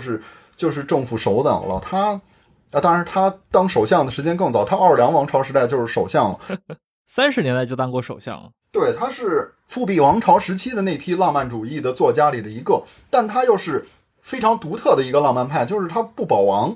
就是我曾经在很多地方都说过，浪漫派其实是一个保王党的这么一种艺术流派或者意识形态，但梯也尔是个特例，就是他从一开始他就不是一个保王党，他就是波旁王朝的猛烈的批评者。那他是怎么批评波旁王朝的呢？就是复辟王朝这15年就几个拿得出手的对外冒险，一个就是干涉西班牙战争，而他就是坚定的反对西班牙战争的人。那谁反对西班牙战争呢？就是夏多布里昂是支持西班牙干涉西班牙的，西班牙发生了革命，因为西班牙的波旁王朝的国王拒绝接受就是他答应给人民的宪法和议会，然后人民就起来革命要推翻他。然后这个时候神圣同盟就说我们应该出兵去干预西班牙的问题，那具体由谁来干预呢？然后有些人就主张应该让普鲁士或者奥地利去，有的就主张应该让俄国去。是这个时候只有夏多布里昂提出那应该法国来，法国最近，而且法国也是波旁王朝，对吧？我们如果能够恢复西班牙的波旁王朝，就有利于法国波旁王朝的合法性。然后夏多布里昂作为外交大臣，认为自己取得的最大的成就就是干涉西班牙革命，结果那他作为外交大臣取得的成就，自然就是一个失去外交大臣职位的人反对的这么一个对象。那谁失去了外交大臣职位呢？当然就是瘸子塔列朗。瘸子塔列朗这样一个人一直认为夏多布里昂这么一个诗人跑到维也纳就是去捣乱的，像他这种人跑到维也纳去参加维也纳会议或者参加后来的神圣同盟会议，这就是捣乱，他懂什么？所以他就要批评夏多布里昂，但是他自己又不能明确的去批评，怎么办呢？他就希望报纸来发声。那这个时候他就需要一个勇敢的写文章批评西班牙战争的这么一个记者。那这个记者是谁呢？就是梯也尔。梯也尔自己跑到西班牙，全程看了西班牙战争，然后把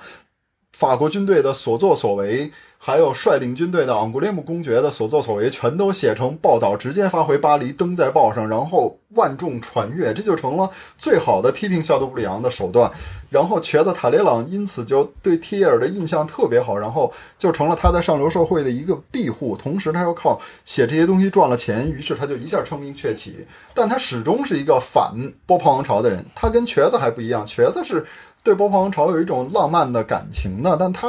对波旁王朝没有一点浪漫的感情，因为他完全是革命这一代人。他爸就是一个冒险家，他爸爸为什么没有，他爸爸本来是想去叙利亚、近东，就是利凡德这一带去冒险的，实在不行就去意大利冒险，反正碰碰运气。结果为什么没去呢？是因为法国发生革命，那我还去外国冒什么险？我就在巴黎，我就在法国冒险就行了。他爸爸就是这么一个人，然后他父亲又是一个没节操的冒险家，就是原本跟他母亲在一起生了他，他们也没结婚，结果发现另一个女性是有嫁妆的，于是果断的就把他们母子俩给抛弃了，然后去娶了那个有嫁妆的。然后等到梯也尔声名鹊起之后，他父亲又来找他，就是我是你爸，你怎么也不能不管我，就是这样。你想想看，就是梯也尔这一辈子所有的大事小情，不管是高升还是结婚还是当首相，他父亲一定会来，然后都会从他这儿拿一笔钱走，就是他是这么一个人，就是被迫的凤凰男，就是小时候只有母亲没有父亲，结果等到功成名就了，却被迫成了凤凰男的这么一个人，就是会有他爸带着他爸跟带着自己跟其他人生的他的兄弟姐妹们来找他伸手，就是这么一个人。但他这样一个人，因为反对波旁王朝，所以他就积累了自己的名望，于是在奥尔良王朝时代，他一下就步步高升了。从某种意义上说，巴尔扎克的人间喜剧里那个拉斯蒂涅那个高老头的男主角，其实从某种意义上说就是梯也尔，而且拉斯蒂涅他的起点比梯也尔还要高，梯也尔可没有拉斯蒂涅那样的父母每年挤出2000多法郎给他，他去巴黎冒险的时候全部身家就1000法郎，他就是这么一个人，居然能在奥尔良王朝时代爬到首相，到1848年革命的时候也是任命他为首相，然后他跟路易菲利普说我们应该退到巴黎城外，然后用外省的军队来镇压巴黎，结果路易菲利普没同意，直接就逃去英国了。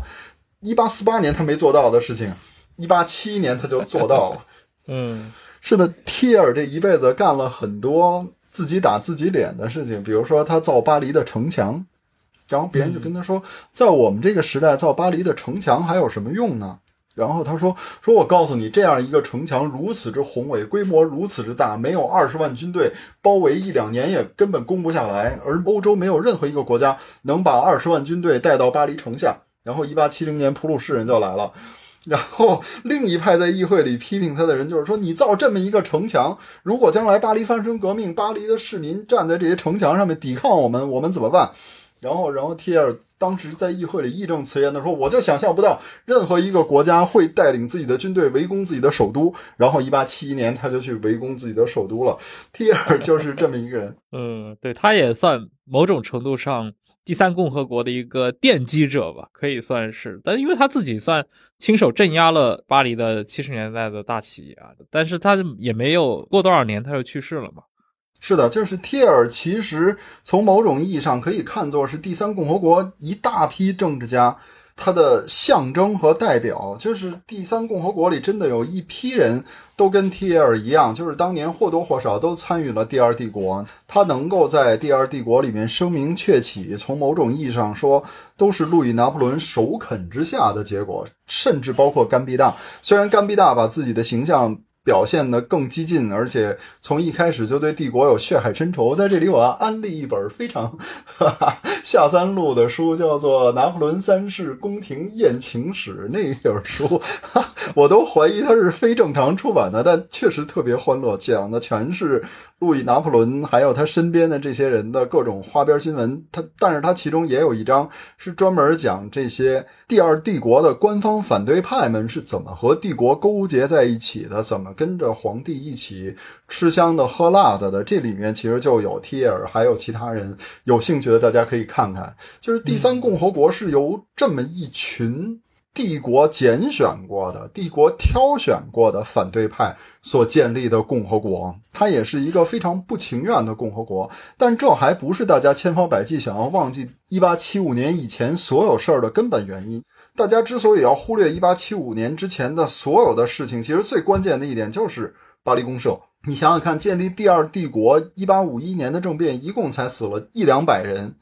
这对帝国来说已经是手上沾满鲜血了。但是你想想看，巴黎公社死了多少人？巴黎公社死了几万人，就是整个巴黎，用一些人的话说，就是巴黎已经化为灰烬了。这当然是夸张，就是但确实巴黎的大火多长时间也不熄灭，连着烧了多长时间，而且有那么多人被平白无故的给杀死了。而且是外省被调来的军队围攻巴黎，巴黎除了资产阶级就是上层阶级所聚集的那西区没有怎么抵抗之外，越向东北方向抵抗就越剧烈，最后就是公社社员强，对吧？几百个公社社员在那儿被直接杀掉了，就是未经审判直接处决，还有公开的屠杀，还有把所有看起来像穷人的人就直接杀掉。就是巴黎城为什么会出现一个如此左倾的状态，就是大家个个反对梯也尔，反对凡尔赛的政府，是因为巴黎城里但凡能逃走的人都跑了，所有有钱的人、有能力的人、有机会的人都跑了，最后留在巴黎城里的就是那些跑不掉的、没有钱也没有办法生活的人，他们最后被迫起来搞巴黎公社，就是为了生存。结果你们把巴黎城给强行攻占，而且还把这些人大肆杀戮，巴黎城的尸臭很长时间里面都散不掉。龚古尔兄弟的弟弟已经死了，埃德蒙·龚古尔走在巴黎街上就被这种强烈的臭气所刺激，然后就在日记里说，我就不断的跟自己说，虽然很残忍，但这些残忍是必要的。你想想看，龚古尔这个时候已经认为对巴黎的这种屠杀是必要的了。同时还有一个非常有意思的梗，就是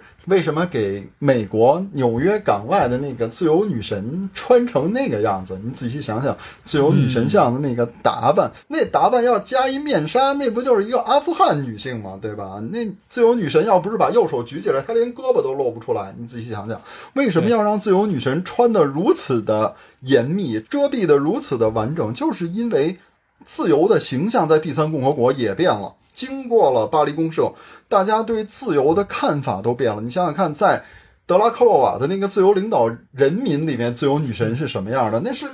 路两点的呀，对呀，那是整个路两点的一个形象。就是说，一个路点的女性，一个充满了女性的性魅力的，而且还是暴露的女性，她就是自由女神的象征。这是1830年代的看法，但是经过了1848年革命和第二帝国，大家对自由的看法完全变了。在巴黎公社的时候，真的有一个女性举起红旗向凡尔赛军队冲过去，然后对面毫不犹豫的就把她给打死了。然后第二个女性又捡起红旗继续往前冲，然后马上又被打死了。你想想看，七月革命里谁敢这样对待女性？就是不管是波旁王朝的王家军队，还是1848年的国民自卫军，谁敢这样明目张胆的直接把一个女性给打死在那儿？这种事情即使发生了，一般也是误伤，误伤之后大家都会陷入到一个震惊和恐惧的状态。但为什么1871年流血周的时候，大家如此的肆无忌惮，如此的冷酷和毫不犹豫？就是因为这种外省对巴黎的仇恨，体面人对下层阶级的仇恨已经是明目张胆的了。连龚古尔这样一贯对第二帝国没有什么好感的人，对共和国更不会有好感的人，他都认为对这些人采取凶残的手段是必要的。这个时候你再想想看，为什么大家要把1875年以前的事儿全都忘记？其实就是为了忘记这个，就是要忘记我们曾经把巴黎化为灰烬，曾经把那么多人无辜的给杀掉。你想想看，巴黎为什么最后要建一个圣心教堂？那曾经被认为是巴黎人悔罪的象征，就是巴黎人要忏悔自己制造了巴黎公社。但为什么后来大家把这个东西给留下来了呢？就变成了法国悔罪的象征，就是我们法国人曾经如此凶残地对待自己的同胞，曾经把这么多无辜的人，被我们扔在巴黎等死的人，然后迫害成这个样子，最后圣心教堂变成了一个整个法国悔罪的象征。那悔罪的最好方法，或者说悔意对普通人来说最好的方法是什么呢？就是干脆我忘了它，我不知道它，我把它完全忘记掉，这就是第三共和国或者说美好年代的本质，就是1875年以前发生的事情我们大家都别再提了。这就是为什么第二帝国会被忘记的原因，就是因为有巴黎公社这个大家谁也不想去回忆谁也不想提的这么一个东西。那么第二帝国被忘记了，巴黎公社被忘记了，然后第二帝国的所有的美好全都在第三共和国时代开花结果，于是就出现了美好年代。也就是一个1871年出生的青年人普鲁斯特，当他要登上历史舞台的时候，在1890年代登上历史舞台的时候，他看到的就是一个异常美好的巴黎。嗯，是的。而且你看从年龄上来讲的话，对吧，他是一个生在这个原罪爆发之后的新一代的这个法国人。那前面说了这么多的，对吧，这个美好时代的前因啊，就是这些充满了不美好的这些因素。那最后回到美好时代，以及这个美好时代最重要的一部代表作啊，就普鲁斯特这个追忆逝水年华本身上，就是我们觉得还是可以回到这本巨著以及他这个作家普鲁斯特本人身上。他是一个彻彻底底的在美好时代成长起来的人，他是一个70后嘛，他就出生在一切不美好的事情之后。是的，就是普鲁斯特。其实我说了这么多只是一个原因，就是我没有看完《追忆似水年华》我看完的是漫画版，因为我怀疑漫画版好像没有出全。所以简单的说就是如果你没看完《追忆似水年华》，你真的就可以好好谈谈路易拿破仑。然后我们来谈谈普鲁斯特，就是普鲁斯特，我在前面说了，他真的是一个时代的产物，只有在像他这样一个在1870年代出生，在1890年代登上历史舞台的人，他才会写出一部像《追忆似水年华》这样的作品。就是为什么这么说呢？就是当然这不是一种机械的历史唯物主义，虽然我个人并不反对历史唯物主义，但真的不是非常简单的那种历史唯物主义。我们必须看到艺术家在很多情况下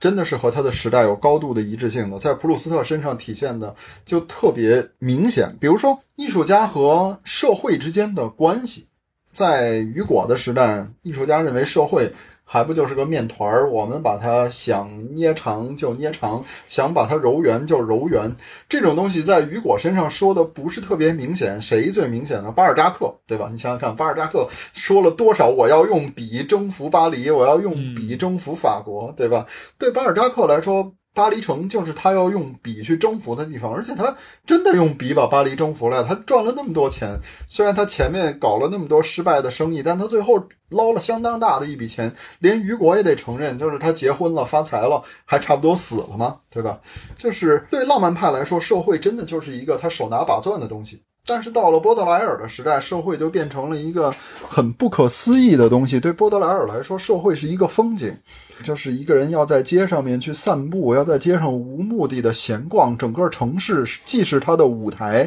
也是他的风景，是他享受的东西，是他观察的对象，他要在人群里面感受到自我。这是波德莱尔提出的一个奇妙的观点。那么为什么会有这种变化？其实就是我们前面说的现代性生活的兴起，就是巴黎城已经不再是少数人可以支配的地方了，不再是一个如果有一个公爵夫人在沙龙里对着你鼓掌对着你微笑，所有的人就会对你鼓掌对你微笑的地方了。巴黎变成了一个巨大的城市，变成了一个巨大的市场，你只是其中的芸芸众生，而且你还是不那么招人待见的芸芸众生。比如第二帝国对福楼拜对波德莱尔都态度非常恶劣，对吧？他们俩的作品是同一年受审的，恶之花和包法利夫人，而且同一年被判不道德，说他们现实主义危险的现实主义倾向，所以需要罚款。所有这些艺术家的形象，艺术家的地位正在跌落，这是一方面。但我们也不得不承认，就是艺术家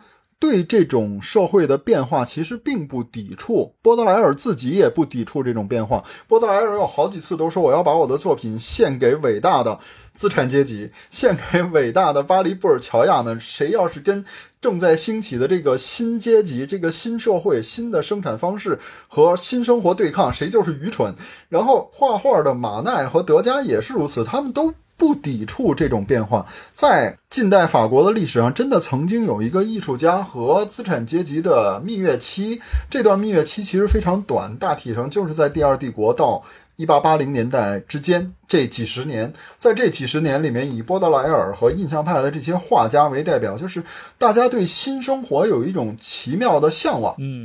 就是人们突然意识到好像我们变得无所不能了。虽然我自己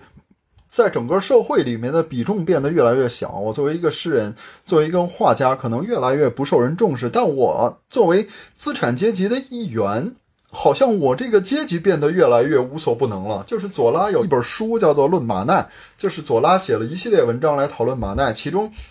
有一篇很有意思的文章就叫爱德华·马奈，然后它里边开篇的第一句话就叫做，现在一个画家坐在自己的画室里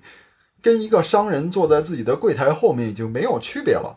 画家们是体面的布尔乔亚，他们穿着礼服，戴着高筒礼帽，他们跟1830年的那些长发帮已经完全不一样了。这是一段马克思主义艺术史家们不愿意谈论的时代，就是艺术家和资产阶级的蜜月期。在这段时间里面，波德莱尔觉得新生活是留给我们的，因为你想想看，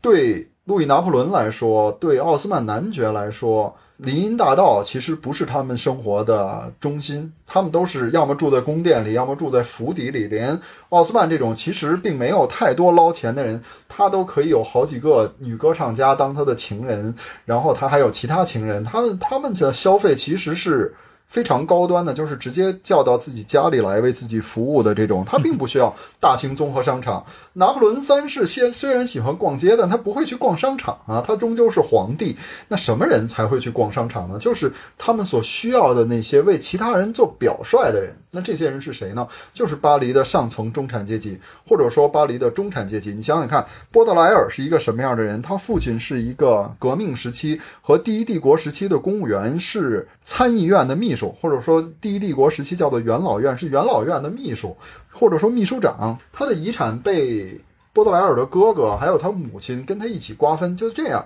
波德莱尔还是拿到了10多万法郎的一笔遗产。按那个时代 5% 的年金计算，他的年收入基本上能有6、7千法郎。而那个时代一个工人一年的收入是多少呢？是1400法郎。一个女工的收入是多少呢？是700法郎。一个中产阶级的典型就是一个中学教师，他的收入是多少呢？是2000多法郎。那莫泊桑先生，对吧？莫泊桑先生作为一个海军部的小公务员，他的收入是多少呢？是3000多法郎。波德莱尔什么也不干，他的财产性收入就是莫泊桑的2倍。那你想想看，那你再想，马奈的父亲是一个法官，马奈的父亲把财产留给他们几个兄弟均分，就这样的情况下，马奈还是拿到了30多万法郎。你想想看，马奈是一个什么样的人？这都是那个时代的上层中产阶级，他们就是路易拿破仑和奥斯曼男爵所希望成为时尚标杆的那种人，他们也是最先体会到时代的变迁的那种人。他们看到生活的便利性变得前所未有，我居然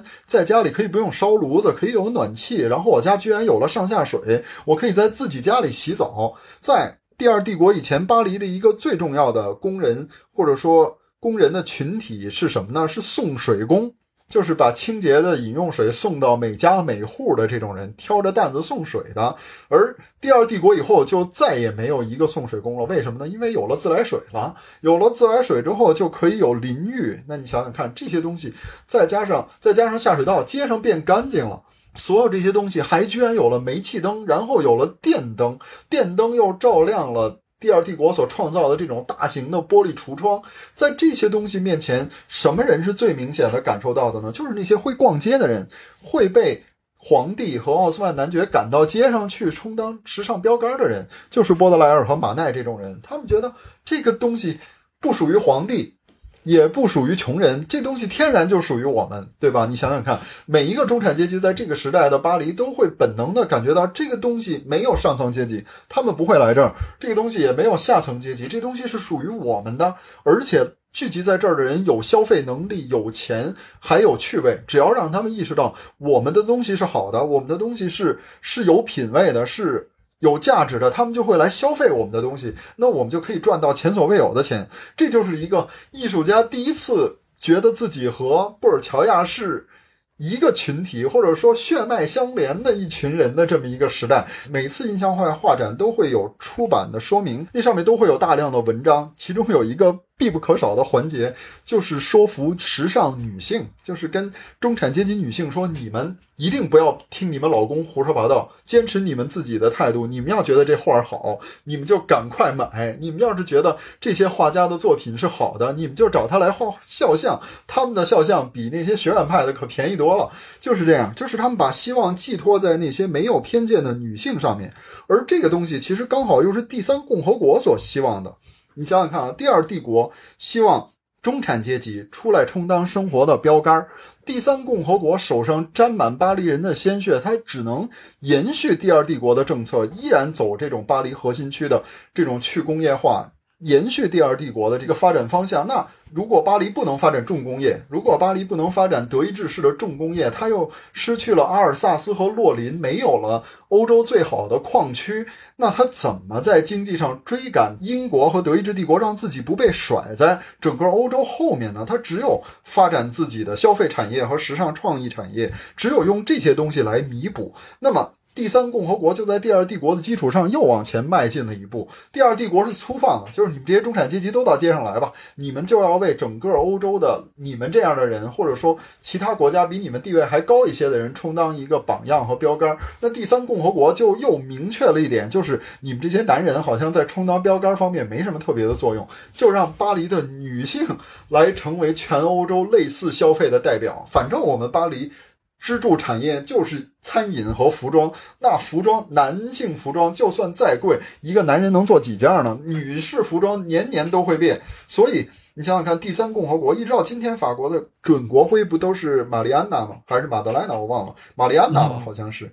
那么第三共和国明明已经有了自由女神，又有了玛丽安娜，但第三共和国还不完，还又创造了一个新的象征，就是在巴黎国际博览会的时候，他建了一个巨大的塑像，叫做巴黎女郎。这个女郎披着那种女王式的外袍，但里面穿的可全都是巴黎的时装。为什么？就是要让大家明白，我们巴黎的女性是一种生活方式的象征，每一个人只要她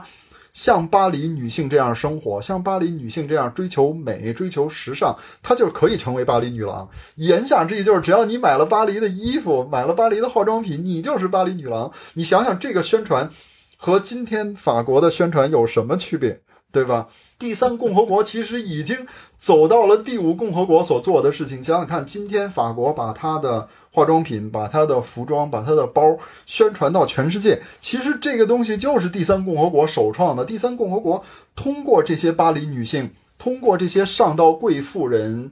再到女明星，再到中产阶级女性，甚至于下层中产阶级女性。这个时候我又要提那个特别缺德的莫泊桑。莫泊桑有两篇小说，我强烈建议大家看，其中一篇你们肯定都看过了，就是课本里的叫项链。一个小公务员的妻子，她爱慕虚荣，于是向别人借了一串项链，宝石项链，然后去参加舞会，结果把项链丢了，对吧？那么这串项链值10万法郎，最后是她和她丈夫一起含辛茹苦把这笔钱给还上了，对吧？这是一个很正能量的故事，所以被选到了课本里。但其实还有一个特别负能量的小说叫做《首饰》，就是也是一个小公务员，他妻子什么都好，又持家又勤俭又不追慕虚荣，就两个爱好，一个是出门看戏，一个是收集假首饰。就是她丈夫说，你为什么老买这些五彩缤纷的宝石和黄金呢？咱们又没钱。她说这些都是假的，这些都是假首饰，我买不起真的，我们这么穷，但是我买点假的，我放在首饰盒里，我也开心。你想想看啊，后来她妻子得病死了，然后丈夫就发现自己的整个生活都垮了。他妻子活着的时候，他们家所有的生活水平绝不是这样的，但是自从他妻子死了，发现当年吃得起的用得起的，现在一概吃不起用不起了。然后他丈夫就觉得一切整个世界都随着他妻子的死而毁了，于是他就在街上漫无目的的散步。有一天他揣着一串他妻子的假首饰，路过一家珠宝店，然后他就推开门，抱着一种发泄的心情走进去，啪的把那串假首饰拍在柜台上，说这个东西值多少钱？那老板看了以后说大概12000到15000法郎吧。然后他说什么？这不是假的吗？他说怎么会是假的？这都是我们这儿买走的。然后首饰店老板就说了一句特别意味深长的话，他说先生，我觉得你家肯定不只有这一串。然后就说如果你想卖的话我们都愿意收，然后他就回家把他妻子的首饰盒拿过来，一下就卖了一笔相当大的一笔钱，然后她丈夫直接就从部里辞职去当中产阶级了。你想想看，他妻子的这些首饰是从哪儿来的？也就是说，在第三共和国时期，一个爱慕虚荣的女性，但却没钱，那她也可以靠她丈夫跟她一起含辛茹苦来消费一串首饰。而如果一个漂亮的妻子又爱慕虚荣，还有人愿意给她掏钱的话，她就可以消费一大批首饰，那首饰也是巴黎的时尚产业的一部分啊。那个时代的女性追求珠宝就跟我们今天的女性追求包是一样的，你想想看，要么是男朋友掏钱，要么是丈夫掏钱，要么是，对吧，小说里面所不能提公开提露面的那位先生来付钱，总之有人会来给他买单。那么这些女性可以撬动如此之大的市场，这就是第三共和国强烈的发展巴黎女性这个形象，或者说这种理想的一个原因，他们就是要让这些女性来带动巴黎的消费产业，让巴黎真正成为欧洲时尚之都。那你想想看，印象派为什么后来都功成名就，就是因为他们的目标人群和共和国的目标人群是同一批人啊。印象派把自己的希望寄托在巴黎女性身上，第三共和国也鼓励巴黎女性，印象派说快来买，第三共和国说快去买，于是大家一拍即合，只是马奈没赶上。所以你会发现在1880年代 ,1890 年代马奈死得太早了，所以他没赶上。这段时间里面真的是一个艺术家和共和国和中产阶级还有布尔乔亚的一段蜜月期。这也是很多马克思主义的艺术史不愿意提的一个阶段，但这个蜜月期其实很短暂。就是我们前面说了，就是艺术家终究是一群中产阶级。马克思不是有一句非常恶毒的话，就是中产阶级这群人就是一群当经济好的时候他们就觉得自己是资产阶级，当经济萧条或者说自身处境变差的时候他们就觉得是自己是无产阶级的这么一群人嘛。那这个东西在印象派身上体现就特别明显，就是马奈是死了，马奈有生之年一直认为我就是一个体面绅士，我才不会去跟那些像库尔贝那样的人混在一起，就是我不会给自己留长发，也不会让自己穿得特别邋遢。塞尚为什么那么讨厌马奈，就是因为马奈的这种布尔乔亚气，就是塞尚有一句名言，就是先生我已经5天没洗手了，所以没法跟你握手，就是他没法跟马奈握手，就是其实他就是看不惯马奈这种作风。但在马奈有生之年德加跟他是一样的，可是到了1890年代，也就是普鲁斯特登上历史舞台的这个时候，德加的态度就变了，就是德加认为在这个疯狂发展的这种时尚和时尚产业和消费市场里，其实没有艺术家的一席之地。就是波德莱尔在1860年代，马奈和德加一起在1880年代认为未来是属于我们的，但是到了1890年代末，德加非常痛苦地意识到这东西不是属于我们的，是属于那些根本没有品味，不知道什么叫美，也认识不到我们的好处的那些人的。这个时候艺术家和中产阶级和布尔乔亚的蜜月期就过去了，那么取而代之的是什么呢？就是另外一群人向艺术家张开了双手。这些人是什么人呢？就是贵族。法国的贵族分成3类，就是如果你看最近新出的这个《天鹅之舞》，你就会发现法国的贵族和保王党分成3类，就是支持波旁王朝的就是正统派，支持奥尔良王朝的就是奥尔良派，支持波拿巴的就是波拿巴派。这3派还彼此互相有仇恨，那么一直持续到21世纪。我最近看了一本很奇妙的书，是一个美国作家写的《巴黎游记》，然后他说我的房东非常严肃地跟我说，我是一个君主主义者，但我不是保王党。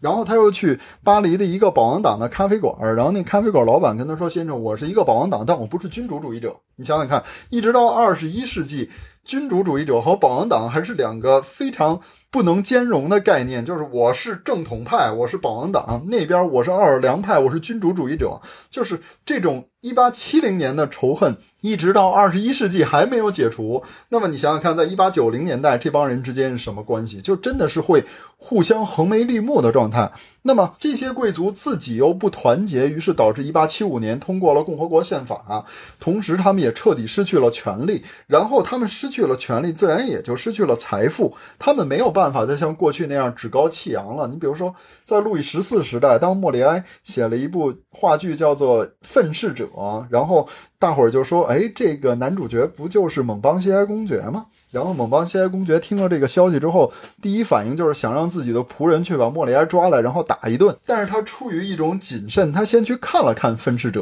他看了一次这个戏的演出，然后就说算了，莫里埃，我不打你了，你的这个戏写得相当不错。就是这样一个贵族，当他觉得自己被艺术家冒犯的时候，在路易14时代他的第一反应是揍这家伙一顿。但是到了第三共和国，他们已经没有机会再去揍人了，他们没有权利了，他们也没有财富了，那他怎么维持自己的这种趾高气扬呢？他们怎么在一个比自己还有钱还有权力的资产阶级和布尔乔亚面前维持自己的高贵呢？那就是艺术品味。在他们还有权力的时代，我们跟你谈谈艺术，就是你看你这个人其实各方面都还不错，就是你没什么品味，你不懂艺术，这是一种谦虚的表现。但是当他们完全在野，完全失去了财富和权力之后，他们的这种艺术品味基础上的高傲就变成了最后的救命稻草，就是唯一能让他们保持自己的趾高气扬，自己美好年代的印象的东西就是艺术品味。那你想想看，一群艺术化的贵族和一群痛苦的意识到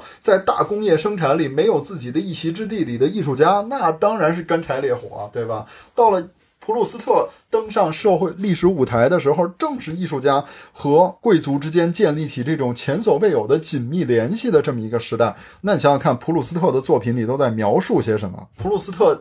写的全是贵族，对吧？就是普鲁斯特里面大量的描述那些社交场面。这时候我又要重复那个埃德蒙·威尔逊的评价，就是追溯着年华嘛，那就是几百页长的社交生活和几百页长的个人感受的追索和反思，还有幻想，再加上小道消息，对吧？那么这几百页的社交生活为什么全是贵族和贵族身边的这些上层中产阶级呢？就是因为普鲁斯特其实是一个非常典型的巴黎上层中产阶级，就是他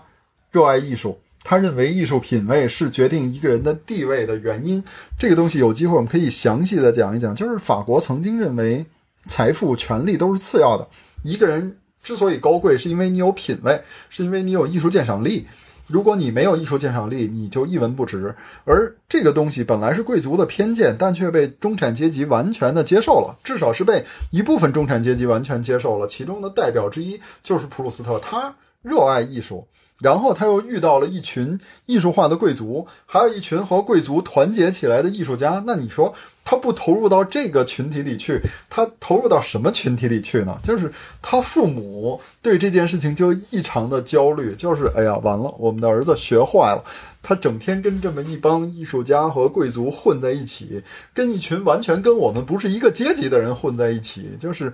他父母非常惊愕的发现来了一帮贵族，比如孟德斯鸠伯爵，比如说写《道德箴言录》的那个拉罗什福科公爵的后代，就这种人都居然会跑到他家来递名片，这让老普鲁斯特和普鲁斯特太太非常焦虑，就是完了，我儿子变成了一个贵人迷，这辈子也不可能干点什么正事儿了，这孩子毁了。普鲁斯特就是在这个时代登上历史舞台，他的趣味和时代的风尚就决定了他只能成为这么一个人。他早生30年他不会是这样，晚生30年也不会是这样，只有在1890年代登上历史舞台，他才会变成普鲁斯特，他才会被这么一群人所吸引。那么在这个过程里面，我们就会发现普鲁斯特终究还是活成了他自己，他没有被时代完全支配，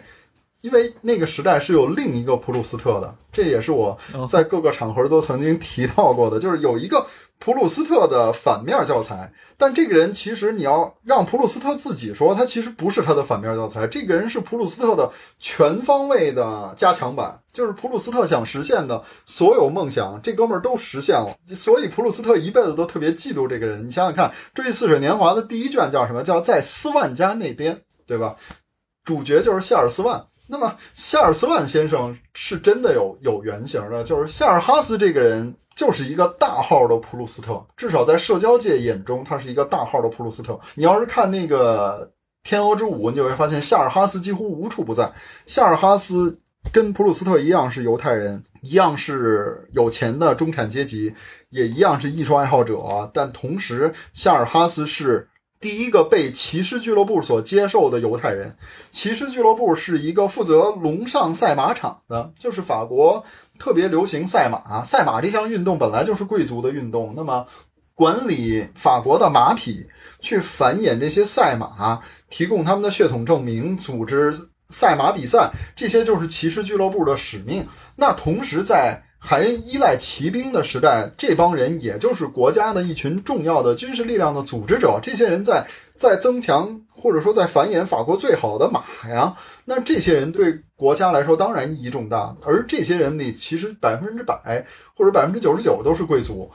嗯，而且这个地方是不会因为你功成名就就接纳你的。当一个著名人物想要加入骑士俱乐部的时候，骑士俱乐部的那个首脑就跟其他人说，这个世界上总需要一个地方不以个人成就为转移的，也就是说我们总要给这个世界留下一个靠出身、血统和门第就能决定一切的地方，这个地方就是骑士俱乐部。但是在这么一个门第血统森严的地方，夏尔哈斯居然成功了，一个有犹太血统的中产阶级平民竟然加入了骑士俱乐部。当然他也创了历史，就是他是被骑士俱乐部拒绝次数最多的人，就是申请了无数次然后都被拒绝了，最后终于把他给接受了，就是这么一个人。普鲁斯特也被拒绝过很多次，但从来没有接受过他，这是夏尔哈斯第一个赢过他的地方。第二就是所有普鲁斯特想要侧身其中的上流社会的沙龙都有夏尔哈斯，但绝大部分地方都没有普鲁斯特。比如说天鹅之舞里那个史特劳斯夫人的沙龙里面，普鲁斯特永远都没有机会参加史特劳斯夫人的那种私人招待会，但夏尔哈斯每次都能。为什么夏尔哈斯就能成功，但普鲁斯特就失败了呢？原因就在于夏尔哈斯刚好是普鲁斯特的一个对照物，就是他是需要攀登社会金字塔的。对夏尔哈斯来说，地位越高，为顶层的上流社会所接纳，是他人生的最大目标，而艺术是他实现这个目标的手段。而对普鲁斯特来说，我之所以愿意跟这些贵族结交，之所以愿意吹捧这些贵族，是因为这些贵族懂艺术。这是这两个人的差别，一个为了贵族而使用自己的艺术作为工具，而另一个之所以愿意去吹捧贵族，只是因为他们喜欢艺术。这就是为什么上流社会可以接纳夏尔哈斯，因为夏尔哈斯是一个愿意用艺术来服务贵族的人。可是当普鲁斯特不愿意用贵族了艺术来服务贵族的时候呢，他就成了贵族社会最恐惧的一个东西，就是一个有犹太血统的中产阶级平民居然还比我更懂艺术，还比我更有品位，这就是贵族阶级灭亡的一个象征啊！你想想看，如果接受了他，天天让这么一个敲丧钟式的人坐在自己面前，这是一个何其可怕的过程，对吧？那么只有在这种被上流社会拒之门外，同时他自己又得了哮喘，被不断的绑在床上几个月不能动的时代，这种状态里面普鲁斯特才能写出一部《追忆似水年华》。嗯，这就是普鲁斯特和他时代之间的关系。普鲁斯特的趣味是被时代所决定的，同时他又在这个时代里面表现出了他自己的趣味，发出了他自己的声音。他告诉大家什么东西是比社会金字塔、比骑士链更重要的，那就是艺术。然后在这个过程里面，普鲁斯特展示出了一个作家的自我觉醒，这就是普鲁斯特和他的作品和还有他的时代之间的关系。嗯，相得益彰。对，就是你刚说的早生30年晚生30年，普鲁斯特可能留下来的形象跟今天是截然不同的。是的，其实今天的最大主题就是，假如你没看完《追忆似水年华》，你能关于普鲁斯特说多少废话。但非常有意思，尤其中间关于整个美好时代，对吧？而且不止美好时代了，对于这个法兰西的第二帝国的时代的这些串联啊，我觉得挺有意思。整个可以说是19世纪下半叶的这个法国的近代史啊，这块每次跟高林聊天的话，我都能收获到大量的这些100多年前的这些人物八卦，就是听的这高老爷说的也是听得一愣一愣的，100多年前的无用信息。其实当面如果当面跟这个高龄吃饭，边听他们聊，真的会有那种恍然间，对吧？来到了一个什么这种穿过了时空隧道，到了一个什么谁哪个夫人家的沙龙里面，遇到了这么一个高谈阔论的一个北京老爷的这样的一个场景在这儿。就是你想过没有，为什么我们和19世纪之间其实